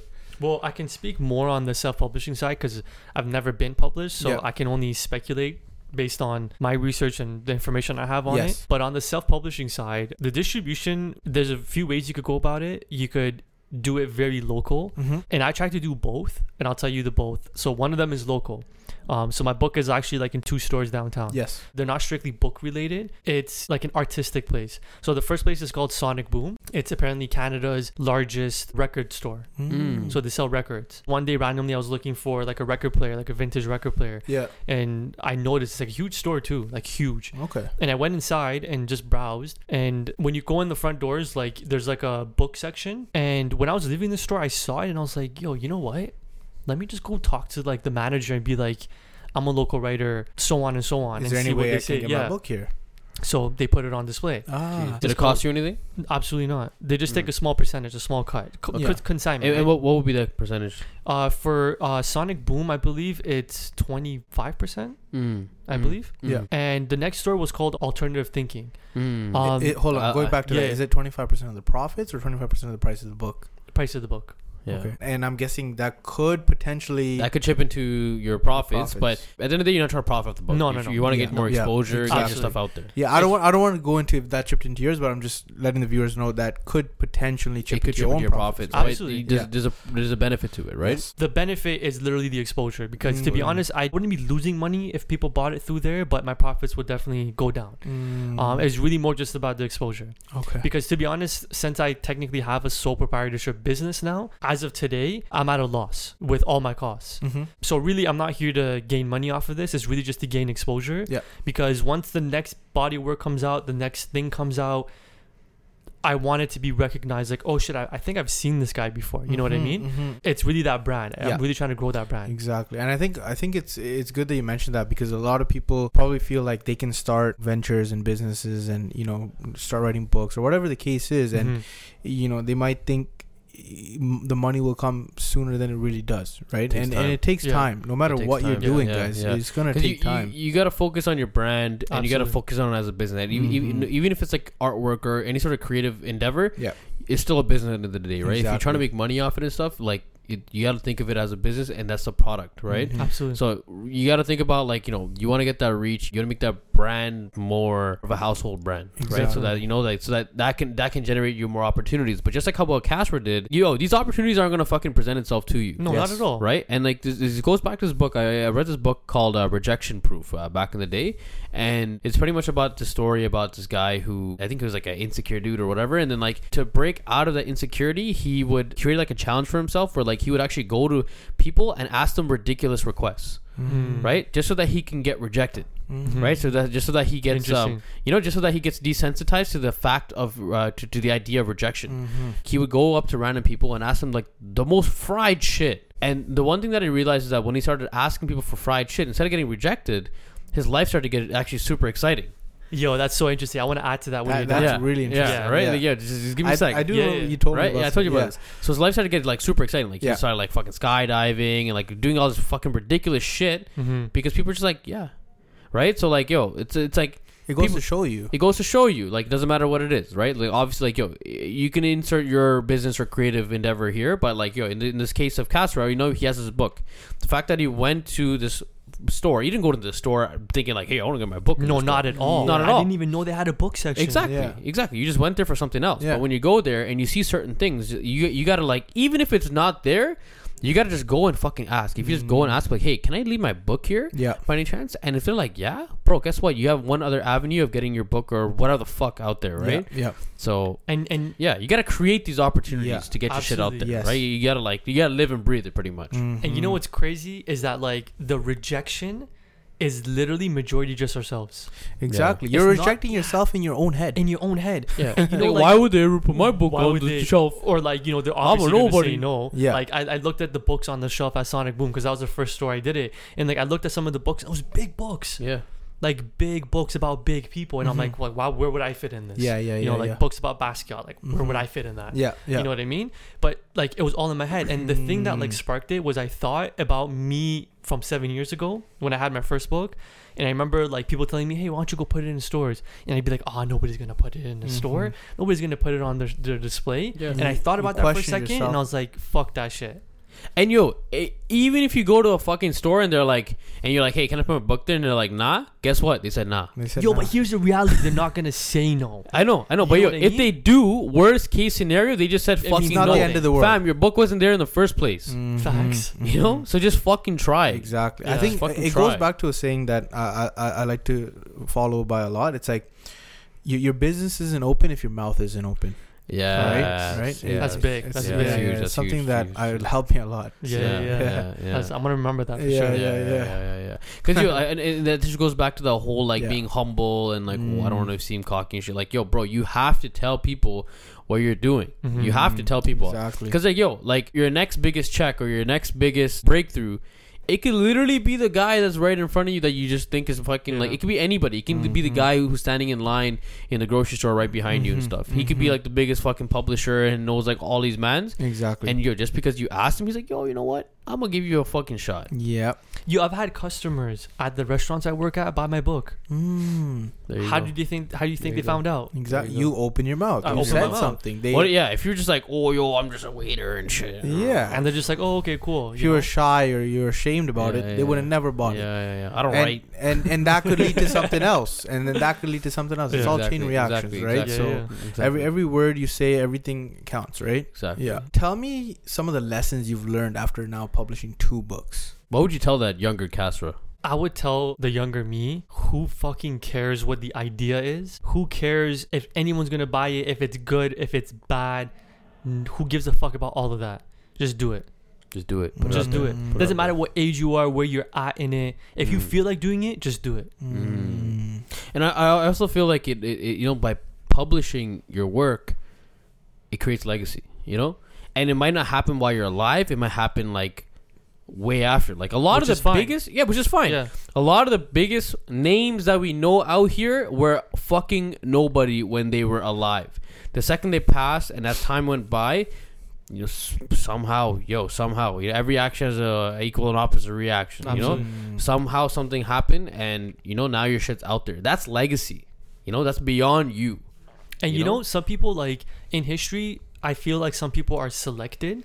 I don't know what the selection process is like in Mhm. the universe, but some people are selected to do this one thing, whatever it is. Mhm. And like you just have to do it. Mhm. And like you have to drop your work, your name into this cauldron of, of people from history Mhm. and be a part of it. Recognize that you are a part of that. It's almost like you know you've been chosen, Yeah. right? And and you gotta you gotta do your part. You know you have to do your part, Mhm. right? Mhm. And, and in whatever niche or or, or, or um, venture that is, right? Yeah, yeah, Yeah. And you have to remember that certain things are beyond you. It's not even you. That big It's beyond you. Definitely. It's always Right. beyond It's you. beyond you. Yeah. You know, and that uh, that's I think that's that's where true humility comes from. Because like Mm. it- your wins and losses, you can identify with that. Okay, whatever. Like you can use it to create momentum and shit. But yo, those wins and losses that happen in life through whatever endeavor you're doing, if you can just like redirect it and be like, hey, you know what, this win or loss wasn't me. This was either God or the creator or the universe or whatever the fuck you want to identify with. If you can think beyond yourself, then you don't give a fuck about what anybody else thinks because it's not you. You know, you're Mhm. just a vessel. You're just Yeah. a fucking. You're a tool. It's If- bigger than you. Definitely. Exactly. If everything, if everybody disappeared on this planet and like I was the last one left, I would still write. Mm. You know what I mean? Yeah. Mhm, mhm. So it's bigger than you. That's it, crazy. is, it is. It is. I Yeah. like that. I know you. We touched upon it a little bit. So Mhm. tell us like how you chose between like ebook, hard hardcover, and Mhm. softcover. I didn't want to do ebook because I wanted a physical feel, and choosing between softcover and hardcover was pretty easy because for me, a book and like if you notice on this one, like the Mhm. edges are kind of like coming off. Yes. and, Mm. Like it's bent in certain It- places. it- it- it's a book book. you know what I mean? And like I feel like every time I buy a book, I have to like break it in. Yeah. You know what I mean? Like I have to bend it and kind of like give it its character and personality. Yeah. That's so weird how you Yes. mentioned that because like even when I buy books, okay, obviously like it's cheaper too, but even when I buy books, I prefer to get the uh, soft copy over Yeah. the fucking hard copy, like a paperback. Ah, Yeah, okay, yeah, yeah. okay, okay. Because it's, just, it's just like you know when you're reading it, it's just more Yeah. natural. You can bend it and shit. Yeah, like you know, yeah. it's like And it's got a form and it's like shoes. You know what I mean? You Yeah. it shoes. forms to your life. and Exactly. your experiences. With That's it. right. Yeah, and like yeah, you know this book, I carry it with me in my little bag. You guys see my little Yeah, bag. yeah. I, I carry it with me everywhere I go. Mm. You know what I mean? I don't read it every day. Like I, I stopped reading it because like I'm reading other books, but I carry it with me everywhere I go. Why? So- because um it's like a part of me now. You know what I mean? mhm. And like at any moment it can be taken out and I can gain inspiration from it. I mm-hmm. carry three things. I don't know if I've ever told you guys. I carry. No. three books in general in my bag, Okay. and that's what takes up most of the space. Like I have no room in my bag, and That's it's just three books. yeah, yeah, yeah. You know what I mean? I, I can barely put like a fucking lotion in. it. you know, it's just Yeah. three books, and Yeah. these three books, one of them is my like daily. Agenda. You agenda. chose a book over the moisturized skin. I still carry that. Don't, don't Oh, get me wrong. it's, it's smaller now. um, so I carry my agenda. I carry my journal because the inspiration could come at any moment, Yeah. and this book. okay. Mm. So those are three things that could happen at any time, and I need it. Mm, Okay, okay. You know what I mean? Yeah. And like this just gets carried around. It gets like bent and corners get like it goes through life. it goes through life. You know what I Mm, mean? Just like we do. Mm. exactly. Mm. And that that's important for me. And like if it was a hardcover book, it'd be this rigid thing. Yeah. You yeah, know what I mean? And even Mm. the size, I never actually got to touch on this. The size of the book was specifically chosen. I really like the Why is size of it, bro. Why the size, It fits in Fits in your, your palm. hand so well. but It's almost the size of Think and Grow Rich. kind Like- of yeah. Like the smaller copy. Yeah, yeah, yeah. It's a little bit bigger than that. yeah, yeah, yeah, yeah. Like the width wise too. Yeah. But the size, so before I say that, the the three chapters Yeah. were the three journals that I finished in order to publish this. Mm. And the third journal was almost identical to this in size. And it was my favorite journal I've ever Wow. written in. Ah, okay, okay. and it was like so beautifully bound. I could show you guys that journal too because I have it. Let's have see it. Let's see it. Pull Let's it out right now. Pull Yeah. Show, up, show the camera. the book size uh, was really planned out to get was inspired from was this inspired journal. from this journal. That's crazy, um, bro. and and and I want you to It's yeah. like a Bible. wow, you gave him the exact like dimensions. It's shit. it's a it's a what do you mean? like the exact dimensions of this, and you gave it to the publisher. No no no. I, I designed it on InDesign with Oh, They the used a white paper on this though, you know? Yeah yeah, but that that's a journal, right? Yeah, yeah. But um, can I show you guys the That's binding on gangster this? journal, yeah. Yo, the binding on this is actually beautiful. Wow. So so look at the binding here. You'll notice how it has that. Show the camera, show the camera, stitching so hold all that. up, yeah. Okay, You okay. guys, I hope you guys can see that. like the stitching isn't like a design. Exactly. Wow. But but the thing is the stitching is actually determined here. You notice how there's five? Yeah. One, two, three sorry. One, two, three, four, five. yeah, That little star pattern. Yeah. Can you guys see that? Yeah. yeah, yeah. There's five sections in this, you'll notice. Okay, okay, okay, okay. That's one section. Oh wow. Okay, okay, right? okay. And you'll notice on the back here how it's stitched. Mm. It's all connected. It's very like almost hand put together. I don't know if it was designed by a machine or not, Mhm. but it just felt it's like the most beautiful thing I've ever written. Where where did you buy this? Indigo. One? Indigo. 25 right? bucks. Wow, this is really nice, bro. Yeah. And so the way that it felt for me to write in this is what I wanted to mimic how it feels to hold this and read it. Ah, okay, okay, Yeah, okay, okay. Did you try to get the actual stitching to be like this at all, or I didn't, but it, it probably would have been a little expensive? Probably, yeah, and, right? and it's unrealistic to mass produce something that's like this unless Mm. you are fucking indigo. exactly. You know what I mean? Yeah, yeah, and yeah. I don't know how they made this. I don't know how many copies of this they made. Like I have no idea about that information. Yeah, you can see here it's actually Indigo's product. Yeah, yeah, so, yeah, yeah. So it would have been quite unrealistic. I felt, and I'm pretty sure it would have been unrealistic. Yeah, yeah. um, to mass produce this type of handwork on a book that like But I'm um, sure down the, it's possible the road, absolutely you would want to be able Yeah, to do yeah. things like this. absolutely Mm, on my site yeah. obviously there's going to be further books and further pieces of writing but there's going to be further products as well like Mhm. merch almost Okay. But- we talked about this in, Yeah, per- in person before. yeah yeah A- yeah and that's amazing, bro. Like. I'm glad that you're not scared to to make it about the financial gain, no not at all A- and you want to build this brand. It's not even necessarily financial gain too, because merch Yeah. is also like a method of like marketing too, right? Yes. Yeah. Yeah. Yeah. but to be honest um i don't want to create anything that i wouldn't use and read myself Mm. yo to be honest this book was written because i want to read it Mhm. and that's very important Yeah. for people that create any product whether it's a painting Mhm. or a business they want to start Mhm. if you're not going to be a user of that product there's no point making it Mm. you know what I mean? Mhm. i'm not going to I, I shouldn't no one should ever write a book that they wouldn't actually sit down in their room by themselves and read Mhm. Mm. I think that's a good first question for anyone creating any type of product, mm-hmm. right? Like, would you use this yourself? Yeah. Yeah. Yeah. Right? Yeah. And that also like that's also like a like a rule in sales too, right? N- Rule number one in sales is to you got to believe in your product, Mhm. right? So like if you don't believe in your own product, it's gonna be a, you're gonna have a hard time selling that Yeah. shit. Yeah. why would someone else believe it if you don't right? Exactly. Yeah. Exactly. Mhm. Right. So if you believe in it, like yo, this you don't need to like practice sales skills and like do different marketing techniques and shit. Just the way you have that conviction, be like yo, listen, this is this is the shit, Mm-hmm. right? If you know this is shit, that confidence just rubs off on people, and they're like, hey, you know what? Like, I want this now. Like, Yeah. what, what does this book have, or what does this item or product have that that that I don't have in my life right now? You know? Mhm. Yeah.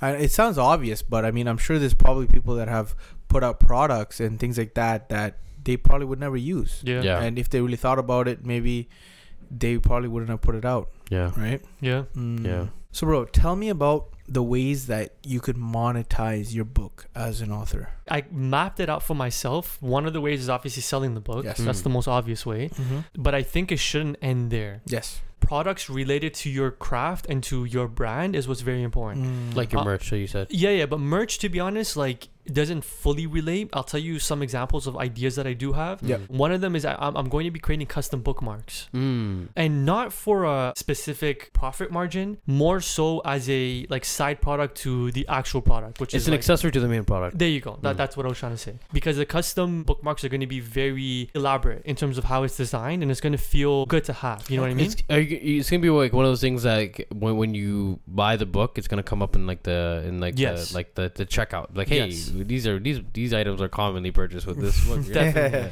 um but to to expand another thing is custom journals i'm going to create custom Mm. journals The gangster. because I- Realizations. call it realizations. I mean, I, I don't even know. Like, I haven't Yeah. mapped it out like that far yet, Yeah. but I just know like the item is going to be c- a, a custom journal because I know the perfect journal I want to write in, and I want to be able to make that. Mm. You know what I mean? Because you're gonna use it yourself. I'm gonna absolutely, I'm gonna use it myself, right? Mhm. I'm gonna And buy that too. yeah, yeah, yeah. and like Mm. I, I know people are gonna want to be able to d- use that journal. It just goes on and on, and in, yeah, in, in it's regards, endless. it's endless, in a yeah. yeah, yeah, yeah. And related to the brand and the craft of writing itself, you know what I mean? Mhm. you guys will like notice at the very end there's actually a page here the very very last page you Yeah. guys will see there's an index but right after the index it explains obviously like the credits and stuff but towards the end it tells the journals that i use and also the pens i use Wow. Wow. so i went through a few different pens but the main one was this one pen called What's a good writing pen? the pen that i used Yeah. that i liked the most was Yeah. one called Signo uniball micro 307 0.5 Yeah, millimeters Uniball has some sick Expensive? pens. How much is it? It wasn't too expensive. I got it on Amazon. I got it as like a package. I don't- It wasn't too expensive. It's very affordable. And when you bought it, did you know like how the pen would feel, or did you just try it randomly? I saw reviews online and okay, stuff. okay, Um, and I chose it through that. nice. And um, it has pros and cons for me. Like, I, there's things I like about it, things I don't like Mhm, about it. mhm. But I'm still going through like different pens yeah, to you're see. still yeah, trying. There's absolutely. billions of pens, probably, Yeah. right? So, But I want to design pens as well, mm, Yeah. very interesting. And like the perfect pen. Okay, You know what I mean? Mhm. And so, like, like you said, it's endless. That's And, crazy. Yeah. That's gangster. That's actually amazing, and I like how you brought that up because Mhm. it, it, I'm sure it's gonna open up a whole world Mhm. to people. It's like, oh, I could do that too. Yeah, yeah, You know what I mean? Because Yeah. yo, it's not just like he's not just selling the book; he's selling the idea of writing too. And it's that whole Yes, yes, you know, yeah, that's that's the vibe. yeah, That's yeah. the vibe. You know. Yeah, yeah. Because I know that there's people like me out there yeah. I've contacted them. I've seen them. They've contacted me. I know that some people that bought the book, they're readers. You know what I mean? Like not everybody that buys a paint painting or something is like a painter. You yeah. know what I mean? Yeah. You can just Um, appreciate the art. You know? appreciate Yeah, the yeah, art, yeah, but there are people that are actual writers themselves too. They do the writing themselves, Mm. and I want to be able to like share that type of experience. Mm. You know what I mean? You want to be a part of that writer's life Process, yeah, like for other yeah, writers it's too. just a mission. yeah. Because to be honest, like just me pursuing what I'm doing, even if people don't like my writing, will inspire others to do what they want to do. Mm. And you know what? Maybe they're not even fucking writers. Mm. They just they do the most opposite thing from what I'm doing. Mm. But just because I'm pursuing what I'm doing authentically and genuinely, it will inspire them to do do what they Mm. want. Yes, And that's all that matters, you know? This might even make mans want to start writing. So you talked uh, a little bit about different ways you can monetize and different Mhm. products you can get into and Right. things like that.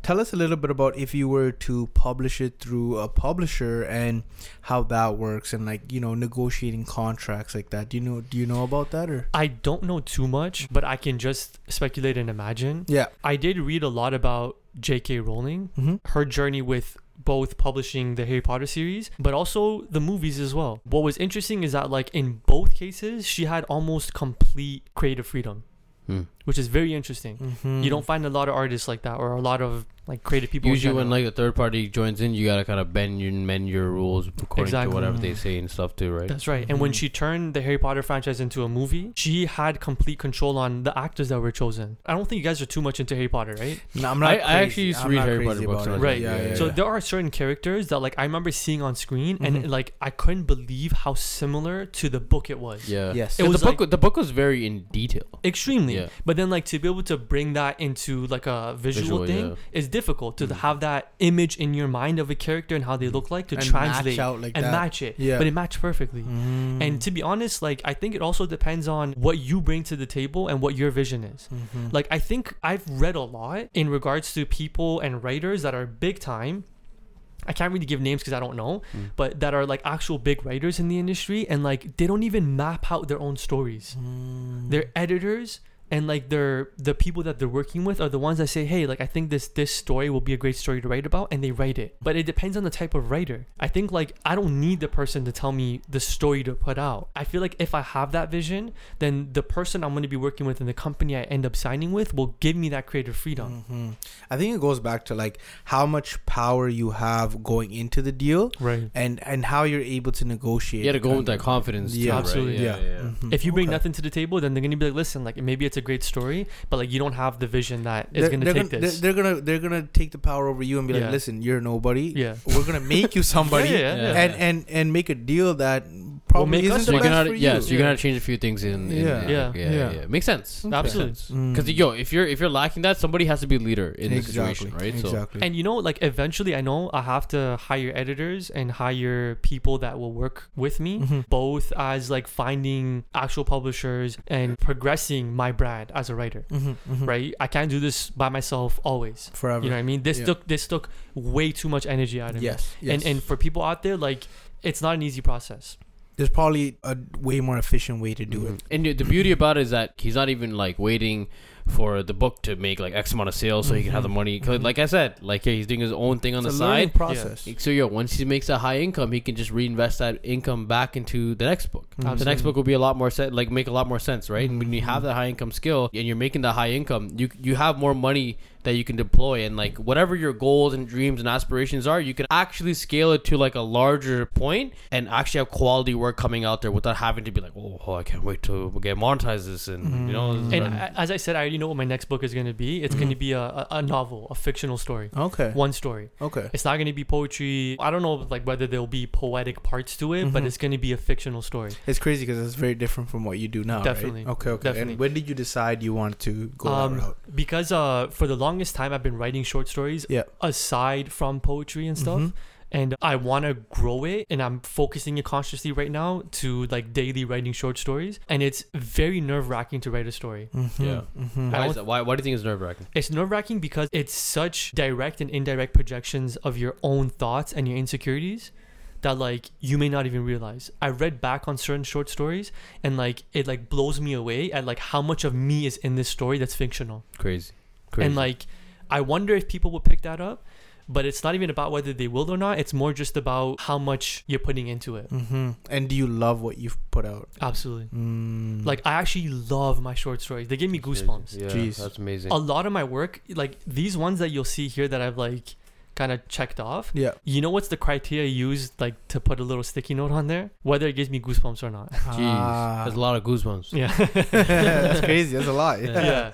And um cuz like I don't know. I don't know. That says a lot. Like Mhm. you don't choose to have goosebumps. Mhm. It's a feeling that comes to you. exactly. You know what I mean? And a lot of my stories they feel like that. That's Mm. amazing. Yeah. Wow. Mm. And on my site, you, like I'm, I'm posting some of those stories on there. So definitely, you guys or anybody listening, like check out those stories on my site, Mhm. kaswitlove.com, because like it's We'll put a link down below Yeah, for you guys listening or watching. yeah, because it's something that I really want to continue to grow. And obviously, as a writer and anybody doing any craft, th- there's aspects of you that you got to improve on. And Mm. r- stories is one thing I'm trying to improve on. For sure. Poetry for me right now, it's like drinking water. Mm. Like it's just, it, it's like it's dripping. It It's yeah, it's so comes fluent. out. Yeah. Yeah. and, and it's good to see that you're trying new things Absolutely. and getting better and, and, and growing, right? yeah, So tell us a little bit about where Kaswitlove came from, which is your Yeah. author name. There's Yeah, a lot of love in your names. Like, Yeah. what, what, what is it? What is the significance of love to you? What is what does love mean to you? Love for me is like the purpose of our existence. Mm. I think from very, very early on, before I even recognized myself as a writer, I realized how important love was in my life. What And kind of love are you talking about? Like love from your parents, love from a like a girl, everything and anything. I think I think Mm. love just love in general. true core as a feeling and an emotion, right? yeah. Yeah. And and you know um I'm gonna give an example here that really solidifies it in one aspect for me what love is. I don't know if you guys have seen the movie Interstellar. Yeah. yes. It's my absolute favorite movie. Wow. Um, but there's one reason why. It's because there's no force in the universe that could move faster than the speed of light. Mm. Nothing in the universe. It's still not discovered to it's this day. yeah, yeah. Like Yeah. whatever dark matter and dark energy is, that's a whole other conversation. We just don't know yet. Mhm. But for now, we don't know anything that moves faster than light. Yes. And in quantum physics and quantum mechanics, there's like certain particles that will move in a certain way that defies the laws of physics, which is why it's such a hard concept for a lot of people to understand and grasp. But whoever that female actor is in that movie, Yeah. she says one thing that love transcends space and time. Mm. Wow.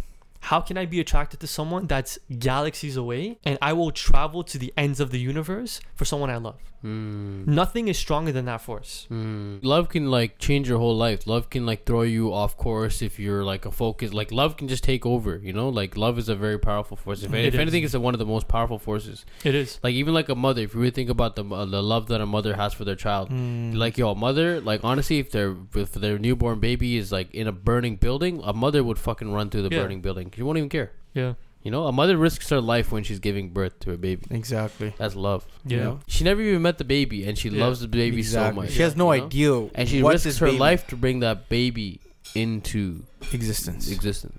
So you Mm. guys said where that name came from. Yeah. from. I realized at some point that um No pun intended, right? no pun intended. Yeah. Everything I do should be with love. Yeah. Mm. And there were so many things that like I would do just out of obligation and responsibility that I wouldn't do with love. And I had to change it. And as a writer, I realized that like I identify as someone that should do everything with love. And that love, it takes more importance over everything. Mm. and anything that I do, like it has to be done with it. And that's where the name kind of came to me, and it really connected with the person that I was trying to be. You know, what they say like Not even trying. You, the person that you are. that person that I am, Yeah. facts. Because they say like you shouldn't try to be or try to live a life that's like the person you are. You should do it in regards to the person you want to be. Mm. You know what I mean? Like your Because future that's how self. you get there. That's how you get there, right? Okay. I think about this very consciously still, which is surprising to me because there's so many things like today I had to help around the house in regards to like the interlocking around my house.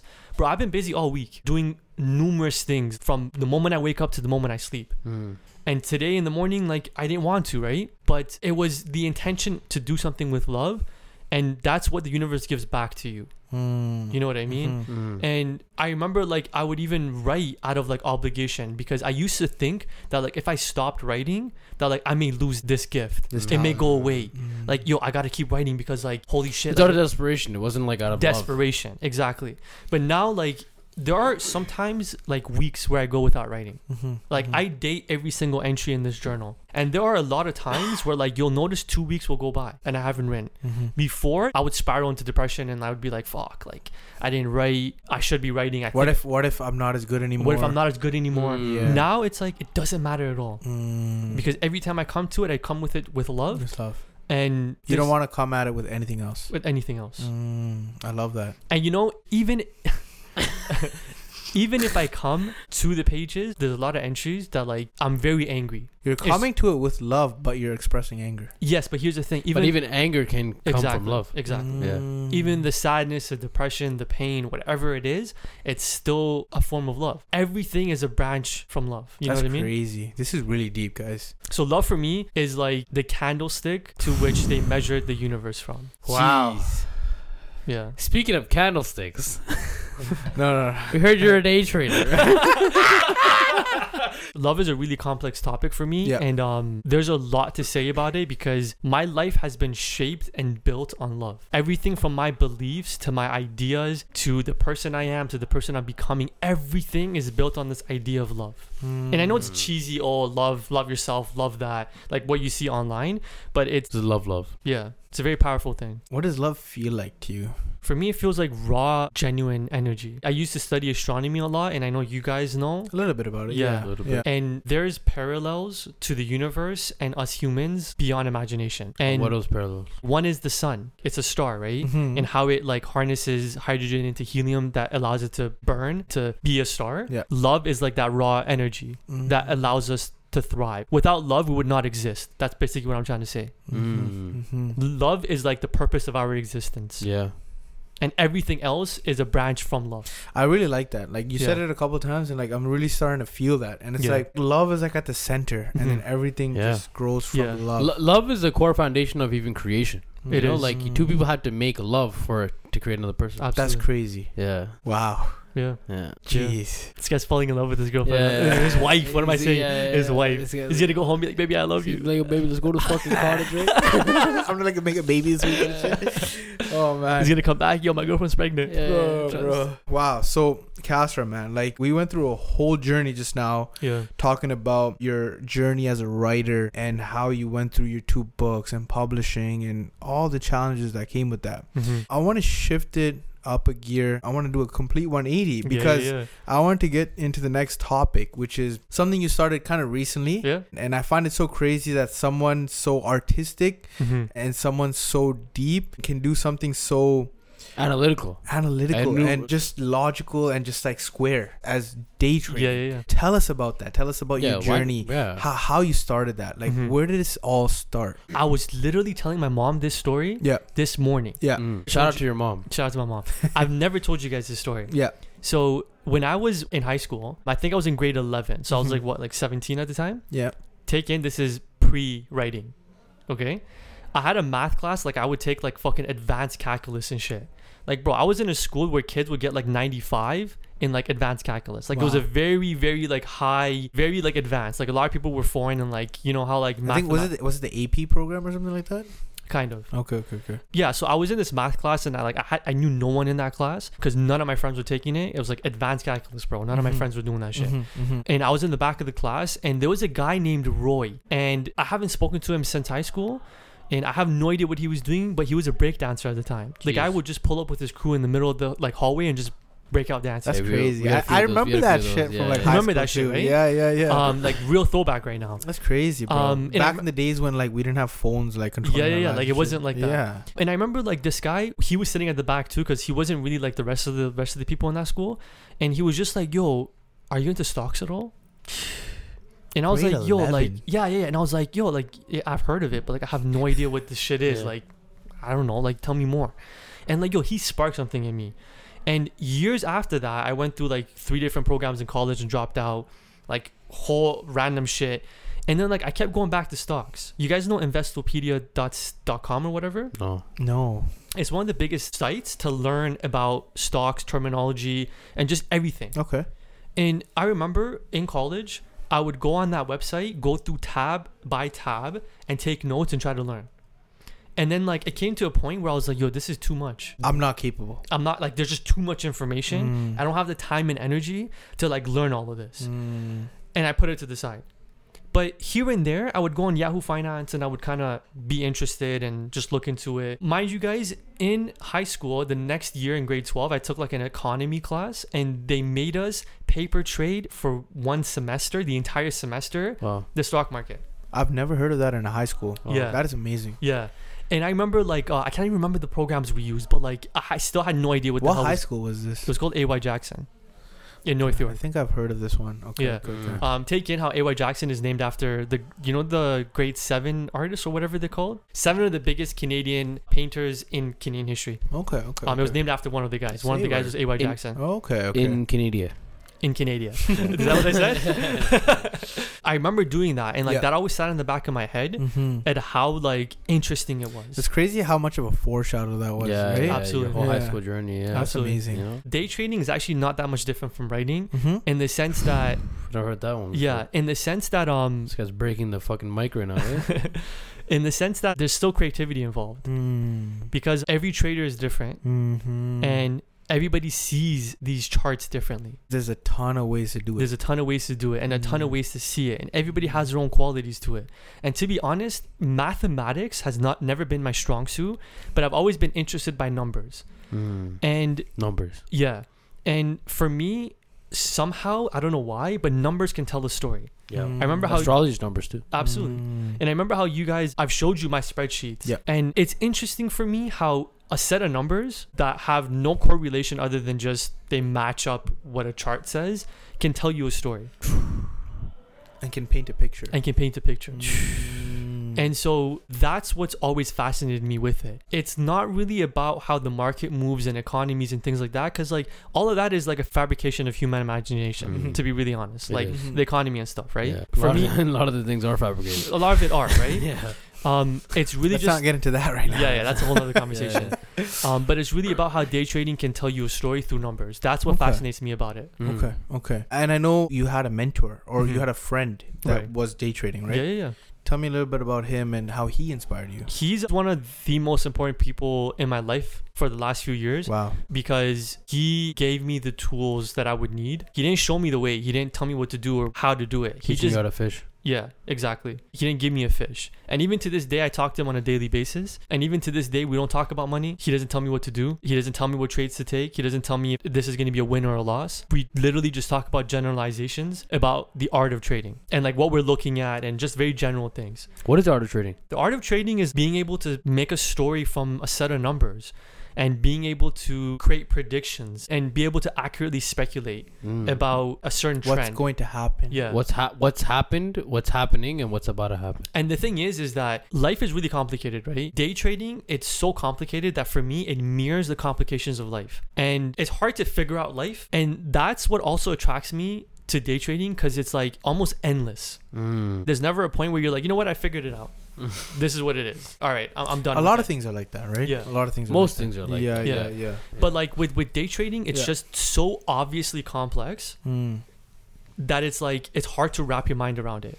I know, and it's crazy because uh, you know uh, one of the facts I've heard is that like you know ninety five percent of day traders are are not profitable. Mhm. Is it, have you heard that? Is that true, or what do you have to say about that? I think it's true for the people that don't know how to manage their risk. hmm Also- but generally, it is a very tough industry to get into and a tough type of way to earn income, right? To be honest, I'm gonna take these words straight from my mentor's mouth. okay.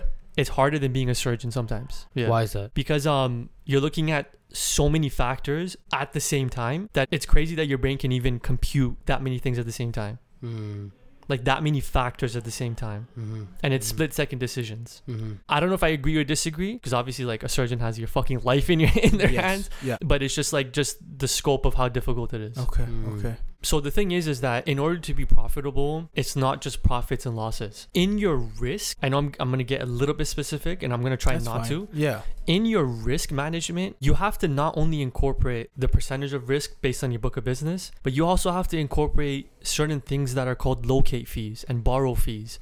This has to be incorporated into it. If you don't, which I've experienced, you may think you're making a profit, but you're actually not. Mm. I mean, obviously, I'm playing with a smaller book size, so I'm not playing with an extremely big size.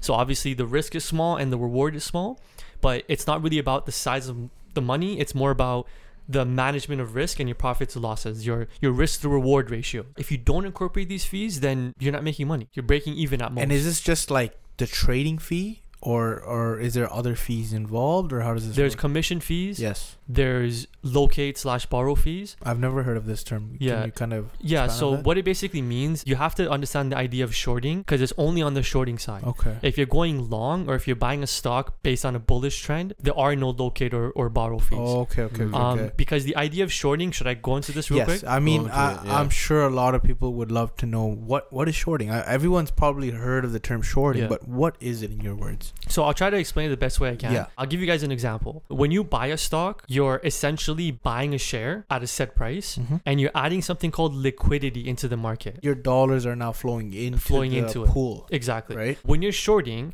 let's say a stock is at $1. You're not buying a stock, you're not buying a share. You go to your brokerage, whoever it is, and you borrow set amount of shares. Okay? So just keep that in mind. You're borrowing shares. Mhm. So let's say it's at a dollar and you borrow one share. Mhm. Okay?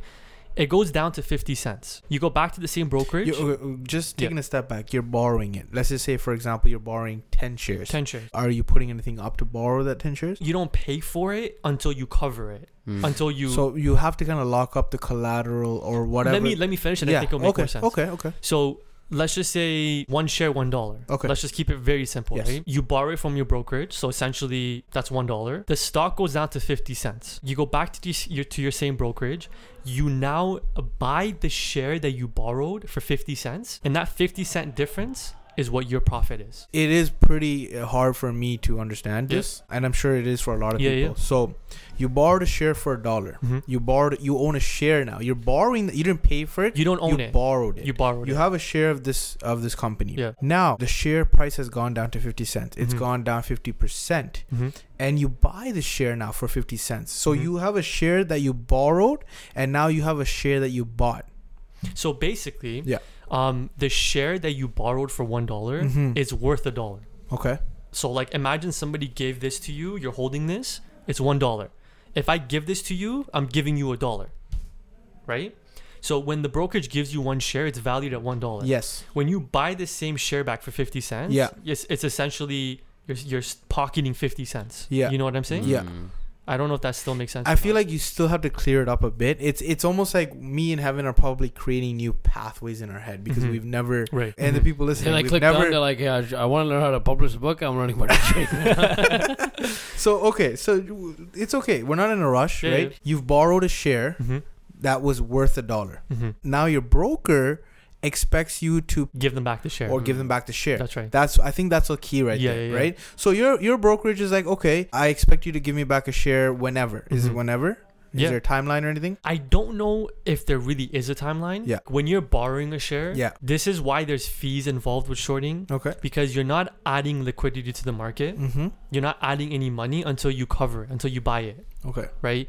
And the thing is, is that let's just look at the other example. Let's say you're trying to short a stock, it's at a dollar for one share, Mm. and the price goes up to a dollar fifty, Goes the other way. right? Yeah. So in that case, the brokerage expects a dollar fifty for the one share that you got. Mm. the difference is that like when you're giving the share back they essentially owe you a dollar if the share is one dollar and you're borrowing it from them let's say the stock didn't change you sell it back they want a dollar for it Mm-hmm, mm-hmm, Right? Mm-hmm.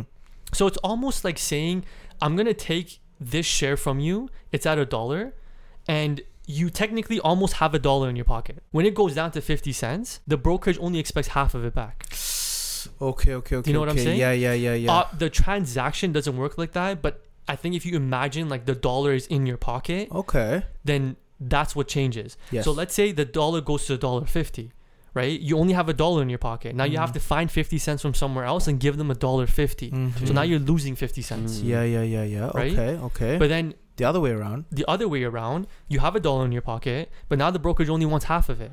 Ah. so now okay, you have okay. fifty cents in your pocket. You've profited Okay. fifty cents. Okay, okay, okay, okay. Does that does that make a little more sense? Okay, okay, I, I get it. I get it now. Okay, Right? okay. I feel like a lot of this stuff is is a lot easier to understand visually for me. Definitely, at least. definitely, For yeah. me, at least. For a lot of viewers out there, it's probably hard to understand these complex strategies in a sense. But I'm glad you you shared that with us. Yeah, I hope it, I hope it clarified it for some people. I knew I know shorting for me was really complicated. Yeah. it's a little complicated to explain. It just takes some time to Yeah. Understand and learn, Yeah. right? Mm. Yeah, yeah. yeah. But I hope I've kind of opened up maybe something a little at bit. least open something up, right? Uh, definitely for me, I'm I'm definitely starting to grasp it. Mhm. Um, and you know, I'm personally am uh, studying an options Yeah, yeah, yeah. course, so that's why me and you have been going through this journey together in Absolutely. a sense, right? Yeah. And um, you know, I, I love learning from you, Mhm. and I'm sure a lot of people do. What made you want to day trade though? Like, when did you decide? Like, you know what? I want to do this. I want to learn this. Yeah, and I like to out do of this. out of all the other high income skills Yeah. that are on the market, like Mhm. what made you want to day trade? There's a few factors that it like checked off for me. Number one, I'm an introvert slash extrovert, but majority of the time I'm an introvert, and I don't really want to deal with people. I don't really want to have to deal with anybody to make my money. Mhm. I want to be in a room by myself anywhere in the fucking world. I want to be with my laptop in fucking Rio de Janeiro. And it's that freedom that it would give me Mm. um to be anywhere in the world. Mhm. And it was also a matter of time. I had a lot of opportunities to get into like the construction industry. You know how like Persians are all like they're all builders Yes, and shit. yes, really. yes. You I know what feel I mean? you. I feel you. Yeah. Um, Yeah. so I had like a lot of connections with that to Okay. be able to get into it. Okay. Oh, no way. Like I could have gotten into the plumbing industry easily. Mm. Um, there's a lot of money in the plumbing industry. Oh yeah. Oh yeah. But to be honest, like the time factor and like the structure of day trading was really attractive to me. And because I already had like that foundational interest already built in me, I don't give a fuck about plumbing. You know what I mean? Because I had like that foundational interest, Mm. um, it was very easy for me to dedicate myself. Mm. Bro, I had already dedicated myself to going through tabs on a website and learning it. You know what I mean? Like it was already there before it was there. Exactly, You know? exactly. It, it had already been a part of your life Yeah, before you even knew it, yeah, and Mm. and, and really uh, was aware of it. exactly. Mm. Okay, okay. And um, just so many things that it checked off of, Mhm. like time, energy, location. And it it also went back to telling a story. Absolutely. Yeah. Yeah. So despite it not being connected to writing, um, it really goes hand in hand. Mm. Because when somebody thinks of a day in the life of a day trader, I'm not sure what exactly they imagine, but I would think that like they're in front of a computer for like seven hours and like your numbers are moving. Mm. You know what I mean? Like Multiple eight charts, multiple screens, screens, yeah. which is fine. Like that, like I'm getting to that point. Mhm. But the reality is, is that like I found this out recently as well. Two things. Number one, you're not in front of a screen for that long. You're actually in front of a screen for a few hours, and you're taking a break for a few hours because the market goes through like a lull phase. Mhm, mhm. And number two, you're making 80% of your annual income in about three, four months. Just let that Mhm. soak in for a 2nd Mm. And I think even even that itself, it also all depends on the amount of capital you're working with too. Capital, but also there's certain things you can't control, like Mhm. uh, the market. Yeah. Like the last two weeks have been the slowest weeks of 2022. Mm-hmm. And I'm in front of a computer every single day, Monday to Friday, if work permits. Mm-hmm. And I've only made one or two trades a day. Mm-hmm. There just isn't anything moving. no, but like going back to what you're saying, you're saying you you can make eighty percent of your annual income within three four months. Mhm. But at the same time, if you had more money to play with Mhm.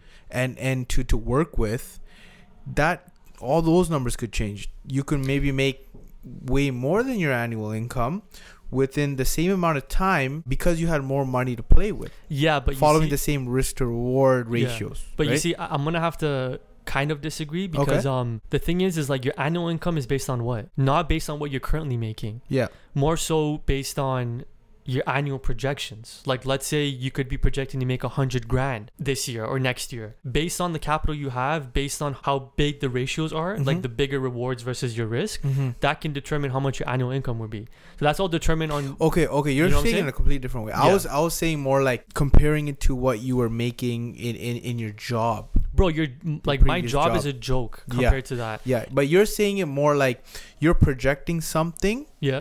Mhm. but you can actually end up getting to that goal way quicker Way quicker. Th- Yeah. that's the but difference there's there yeah there's pros and cons. Way quicker, but Yeah. also um to a point where it's inconsistent. That's what I'm trying to say. You can't Mm. expect that 12 months of the year you're going to be making 10 grand a month. It won't work like that. You might make 40 grand a month for three months, and then the rest you may be making two grand. Mm-hmm, mm-hmm. So it's a little inconsistent, Mm. and that doesn't frighten me okay because um as I was talking to my mentor, I was saying like my whole life has been inconsistent, like nothing new. You know what I mean? Like I've been broke, I had money, been broke, had money, Mm. okay okay been okay. broke so some that more. you you're like uh, I've already lived that. that I've already that's lived- not new to I'm, me. I'm living Okay. that life You're at right the point now. where like, Yeah, yo, what's the worst yeah. that can happen? What's the worst that can happen? You know what I mean? It's just like you have to be really smart okay. with your finances. Mhm, mhm. And um, this is not for the lighthearted, to be honest, because Mm. uh, like things might go well. You might increase your book of business, and next thing you know, you're playing with a hundred grand. Mhm. Um, but there are people that blow up accounts. They lose half a mil in Mm. one trade. On that note, I actually want to talk about how a lot of people might think day trading is like gambling. How do you feel? That's the that? biggest misconception ever. Okay, I'm Mm. glad. I'm glad. I'm glad you're saying Yeah. that. Now, t- tell us your reason. How is it not gambling? It's not gambling because um, It can be probably, but in your in the way you do it. the the real the a real day trader. Yeah. people that are trading but they have no guidelines for themselves that's gambling and they're just guessing oh it Mhm. feels like you know how many people i talk to and i s- and i ask them hey like how did you choose this stock to invest in they're just like i felt like it would be the one ironically no matter how much emphasis i put on love your feelings have nothing to do with this you know in, what i in mean In this world. in this world yeah. it's a factual game It's a factual game. Mm. Facts, not feelings. yeah Mm. um and it's not to diminish the importance of your feelings but, but, don't it, bring that into this. but don't world. bring that into this Yeah. and it feels good sometimes you know what I mean? That like Mm. your feelings don't play a part here. Yes. Like it, it feels good as a Gemini. It feels good to have like more than one side. You know, one Mm. side I submerge submerge myself into my feelings to the point where I can shed all the tears I have. Mm. And then on another side, it's like none of that means shit. it's like two ends of the spectrum. yeah, very almost. complete ends of the Mm. spectrum, but somehow they go together. Yeah, for yeah, me. yeah. Mm. But um, yeah, it's not gambling if you know the risk to reward and management, your Mhm. risk management. Mhm. If you if you have that down, then like none of it is gambling, because we're not taking trades based on what we feel and what we think. We're taking trades based on what we know, Mm. and probabilities and Yes. statistics, right? All of that. Mm. And there's so many powerful indicators that can work together that will tell you so much. One of these is the RSI indicator and the MACD indicator. I'm not giving any secrets away here. yeah, yeah. A lot of people know these. Like if Mhm. you're into stocks and investing, a lot of Mhm. people know it. Mm. So they're moving averages. So right? what are the two? yeah. What are the two? What are the two? The RSI RSI is the relative strength index, which tells you when something is overbought or oversold. MACD, I don't even know how to explain it. I really don't know too much about it. I've just relatively recently started to use it with a combination of everything Mm. else. That's the thing. Mm. By themselves, they don't mean much. yeah. Putting Any- them together. Putting them together and with everything else. yes, Mm. yes. Volume, other indicators, other Mm. moving averages, oscillators, all these other things put together, and everybody has a different setup. Mhm. There's hundreds of indicators that you can use, and everybody's using it differently. Mhm. right? Um, it's the combinations. All of these things can literally tell you. Sometimes it's literally screaming at you Mm. that like this is what's gonna happen. Mm. And I've seen it and I've played it. It gives you goosebumps as well. Mm. It gives you this like jolt of energy that is like it's unlike anything I've ever done. You can uh, tell the future almost. You know, like you guys know who Nostradamus is, the guy who like fucking. I've heard of the name. It's like you become Nostradamus for a second. Mm. What, Like- what, what is that? He's he's like some guy that like almost predicted predicted like the future, like fucking Simpsons. Okay, okay, okay, okay, okay. Like apparently, like the death of Queen Elizabeth was predicted in one of this guy's books Oh, wow. in 2022. Like I. I don't even know how real it is, That's crazy. but it's just like somehow you're able to predict Mm-hmm. and it comes true. Mm-hmm, Mm. mm-hmm. And going back to like the gambling and all of that, right? So it's like a lot of people might be doing things in their life that are actually less calculated than what a day trader could be doing. Mm-hmm. And and technically they're gambling way more. Yeah, they yeah, might yeah. be going into a, uh, into a career or a trade or a, a business that literally makes no sense. Yeah. And without them even knowing it, they're gambling. yeah. But someone that is a seasoned day trader that knows about all these things like risk management and what are some of these other things? Yeah, no, risk management is huge because Yeah. like even when you go into a trade, Mm-hmm. I have like a calculator, like a it's like a thing on Excel spreadsheet that I created Hmm. that will tell you based on your book of business, your risk percentage, how many shares you should buy, how much you're set to lose if you max out your risk, and it gives you all that information, right? I used to just like it says 25 shares I gotta buy, I would go in and just buy 25 shares at my entry point. But the thing is, now when I'm trading, unlike before, I'm not losing 100% of my risk. I'm sometimes losing only 1% of my 1% risk. It's so little that it's like insane to think that and it's gambling. this is all controlled. All you controlled. you make the decision. You can choose what you want to put up or what you want to. You take kind a of already risk know on. your odds before you're Yeah, there's there's trade, right? There's three main entry points generally.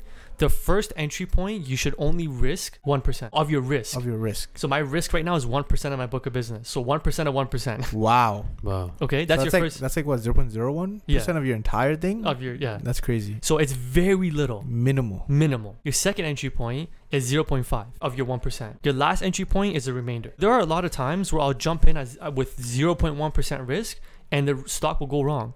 Well, guess what? I lost 0.1%, not even 1%. Mm-hmm, Right? and I'm out. Sometimes I lose 0.5. That's very common because like sometimes you'll get the second indicator that pops up for you, and you'll jump in for your your half size. That's what we call it, and then it goes the wrong way from there. You're only losing 0.5. But if you win, at least you're winning two times. that's the key right there.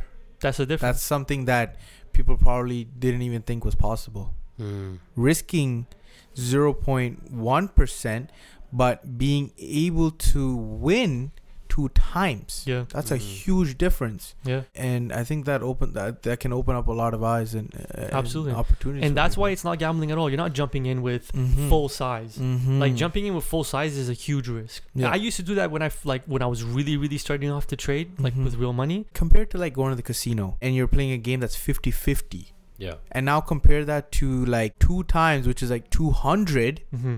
50% and 50% versus now 200% to like 0.1%. Your Oh. first entry point is 0.1. that's crazy yeah. okay okay Yeah, okay It's not even gambling. yeah. yeah. It's not even gambling, That's bro. like- Like, I can, I'll, That's genius. I'll lose ten times at zero point one percent, and like it Mm. won't even scratch my account. yeah, yeah, yeah, yeah. You know what I mean? I'm sure a lot of people are like could be listening to this and they're like, how is this possible? Right. So Mm. like for people like that, like It's possible because Where wealth is possible.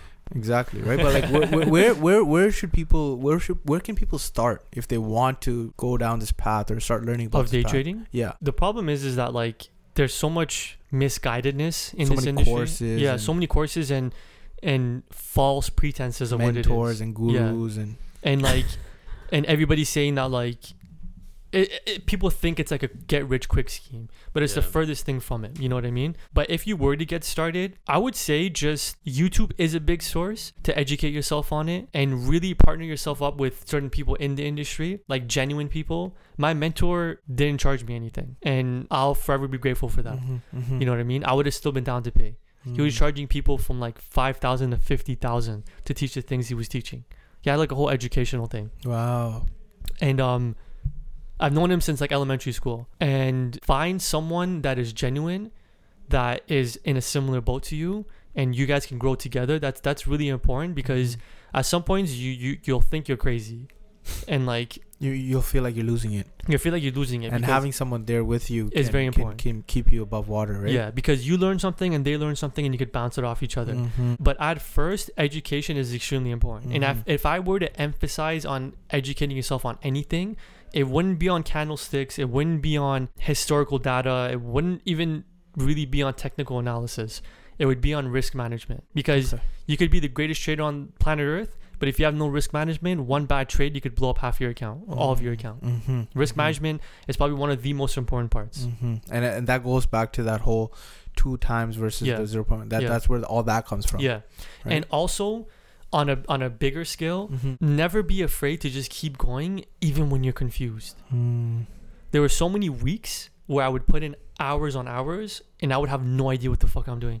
Yeah. Mm. And I would just be like just doing it, but like I don't know what I'm doing. Mhm. You know what I mean? Like that's I'm, how you learn how to know. that's that's you- that's how you learn. Mm. And the thing is is that like when you're confused, like that's where the self-doubt comes in. That's the same thing how I feel about my writing when I first started off. Like you don't know what you're doing, you're just doing it. You know what I mean? Mhm. or like learning an instrument. I love music.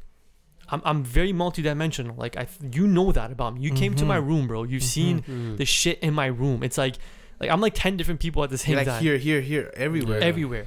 And like learning an instrument is is the perfect example, because one thing that nobody ever talks about when it comes to learning anything, they always talk about you know the one percent rule, getting better by one Mm. showing up daily, progressing, Yes. progression, Mhm. so on and so on, right? Mhm. But one thing they never talk about is the power of hope and belief. Mm. Because um I wrote about it in this book in one entry, but like learning the guitar, right?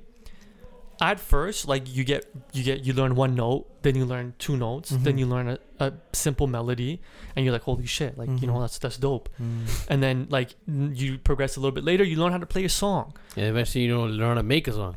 No, no, no, no, no, no. Don't even go there yet. Yeah.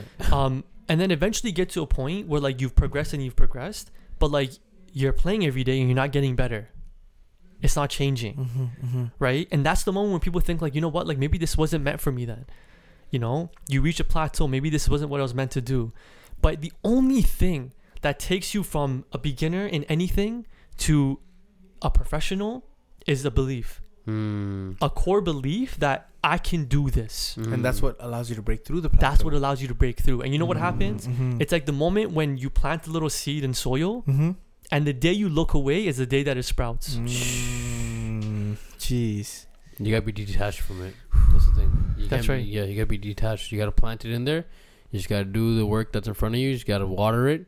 We can't expect anything out of it. And you know, Mm. like learning the guitar, all of a sudden you play the same thing you've done for the last three months. Mm. It takes a long time to learn these things. It's not a one week to two weeks thing. You got to put months and years into shit. People like when I was young, I, I didn't want to. I didn't want to put months and years. I wanted to figure it out in a week. Mhm. If I didn't, then I'm like, fuck it, this ain't it. Mm. right? But like the guitar, for example, you play the same thing for three months, and it's like the third month and one day when you realize, like, yo, holy shit, I actually did get better. Mm. I actually did improve. Mhm. Like when It did becomes that happen? easier. Yeah, It becomes easier. it becomes easier, and, and, all more, and you go into that flow. that's right. Mm. So same thing with day trading. I honestly can't visualize how I got here. Mm-hmm. Mm-hmm. It's so difficult. Like, where was the tipping point? There was none. it was just a continuity and, Yeah. and you not giving up and Yeah. continuing day by like day momentum. by day That's right. Momentum too. and all the things you learned day by day and all the paper trades you did day Yeah, by yeah. day right it all accumulated to where you are now And that's what I want everybody to take from this. If they were to take away one thing, it's that, like, just don't give up. And I know it's cheesy Mhm. and a lot of people say it. 100% but bro. don't I, give I, up. I live by that bro Yeah. and it goes to show you like you you gave two crazy examples of that Yeah. Mm. right you could be playing a guitar and Mhm. and you could want to give up. But because you didn't now you know how to play. Mhm. Yeah. or you could be day trading and you want to give up and you've lost x amount of money or whatever it is and, and you want to give up. But because you didn't now you you know how to day trade and you're making x amount millions of dollars or whatever it is right? So it goes to show you man just don't give up. Just keep going you know what i Mm. mean Yeah. And build on that core foundational belief. especially if you just believe in it and you you know you believe in it just don't give up Mm-hmm. Right? Mm-hmm. Mm-hmm. Like, Mm. but my writing is here because of my belief. Mm. Where I'm at with day trading is my belief. You know, where I'm at in my life is solely belief. Mm. I have nothing to show you guys that like I am this person or that like I'm I'm going to become this person. Mm-hmm. And you guys can not believe me and everybody cannot believe me. But it's that belief that I have in myself that one day I will. Mm. You know? All right, guys. Well, clearly the camera has died. we just realized the Yeah, camera died camera i think it's died. like just Yeah. been going in guys Yeah. the Um, energy's been too high in the room. yeah, yeah, The camera just- couldn't take it. Yeah, Yeah. yeah. It's one of those episodes where like I feel like Kasra has so much to teach Mm. and so much knowledge and and and and things that he he has that we don't that Mm. we've just been just absorbing and absorbing. Yeah. Yo, do you think we could do a part two? Would that- Possibly. that be Definitely. you guys Definitely. consider? Definitely, Have me come back, definitely, you know? Yeah. Yeah, I'm Yeah. sure I'm sure all, like all you guys listening on like Spotify and Apple Podcasts are like, "What fuck are you guys talking about?" You know? yeah.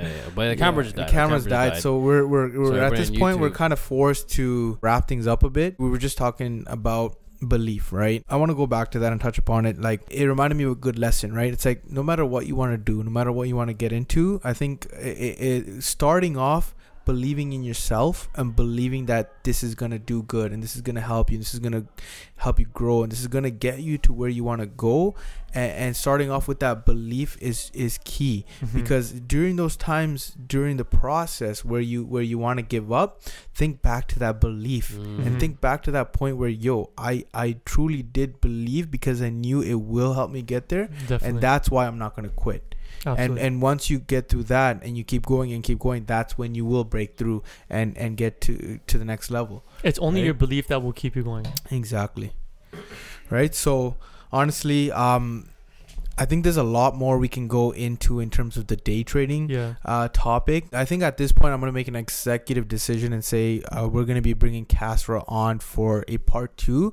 because I've personally been, you know, talking to Kasra about day trading for the past two years, and Mhm. and, and like we'd meet up, you know, maybe every couple of weeks, uh, monthly in a sense, and Yeah. and we talk for hours and hours about this shit, and and it's so interesting, and I think we can go into it definitely at least a little bit more. Yeah, yeah, yeah. And so that's why I want to have a part two where you come back. The idea of belief is Mhm. the thing I want to get across the most. Yeah. Because it's bigger than writing, bigger than day trading, bigger than all of it. And it's a core belief about not even identity because your identity could change. And this isn't like religious belief that I'm referring to, belief in the self and in like the universe. I want everyone to grow that belief in themselves Mm-hmm. because that's literally like the key to life. That's the driving force that's gonna push you when you you feel like not moving forward. You know, like just knowing that is beyond you. It's like an ego death. You gotta like get out of your head and it's make don't don't make it about you. It's not about you. It's about it's beyond you. Mm-hmm. Yeah, and like this idea of with love, it's the same thing with my trading. You know, everything's got to be done with love. Mm. And so Tastes better. yeah, and that's the belief, right? That's the Mm. belief. And I think that that can be taken in many ways. People's beliefs are very different and just just stand on that, Mm. You know? Mm-hmm. So that that's what that's what I want people to take away. Um, there's a lot of stuff to say about the idea of concept of love as well. Mm-hmm. And maybe if there's an opportunity, we could touch on that next episode. And to be honest, one of the things I've always wanted is to be heard, you know, with like Mhm. my ideas and all of that. So Mm. I'm glad we we gave you a chance. I appreciate to, that. I to really get out do. there and be heard, bro. Mm. I'm sure a lot of people are gonna love. You've been heard and seen. yeah. Yeah. But yeah, guys, appreciate you guys uh, showing up for today's episode. Uh, it's a longer than usual episodes. That's why our camera died. Um, but yeah, if you guys enjoyed the episode, make sure you guys uh, like the video, share it with whoever you think would enjoy it, especially those who are looking to get into day trading or those who are, you know, just kind of trying to bet on themselves and whether you're an author or not like if you're just looking to just bet on yourself like this is uh, definitely a very inspiring episode in my opinion um so yeah definitely share it to them Leave Uh, us a comment in the DMs or yeah, the YouTube yeah. comments Let us if know you really fa- want to see Kasra back. I'm yeah, sure if you want him to guys come back, you know, or like let us know what your favorite part of the uh, the podcast was, and like you know what what you want us to kind of go in more detail on. Make sure you guys also subscribe uh, to the channel as well. Uh, you know, we drop a new uh, interview with with a new guest every second Thursday. You know, make sure you follow us on all our socials as well. Um, our socials actually have um, all like the all the gems from this episode as well will be available on our TikTok and our Instagram. And also, yeah. I just want to thank you guys for Mhm. having me on here and for what For you sure. guys do again. And I hope you guys have this belief in yourselves as well to never stop doing what you're doing 100%. and continue to add value to people's lives. So I appreciate you guys for having me here. I know I'm your boy and you guys are my boy and everything, Mhm. but um, I'm really grateful and I appreciate you guys for having me on. Likewise, brother. you, brother. Likewise, Yeah. brother. And and uh, before we uh, get off the podcast here, there's one thing that's possible, and what is that? The wealth is possible. Oh, yeah. Exactly. Exactly. All right, guys. Thank you for uh, watching and listening, and uh, until next time, take it easy. Thanks, guys. wow.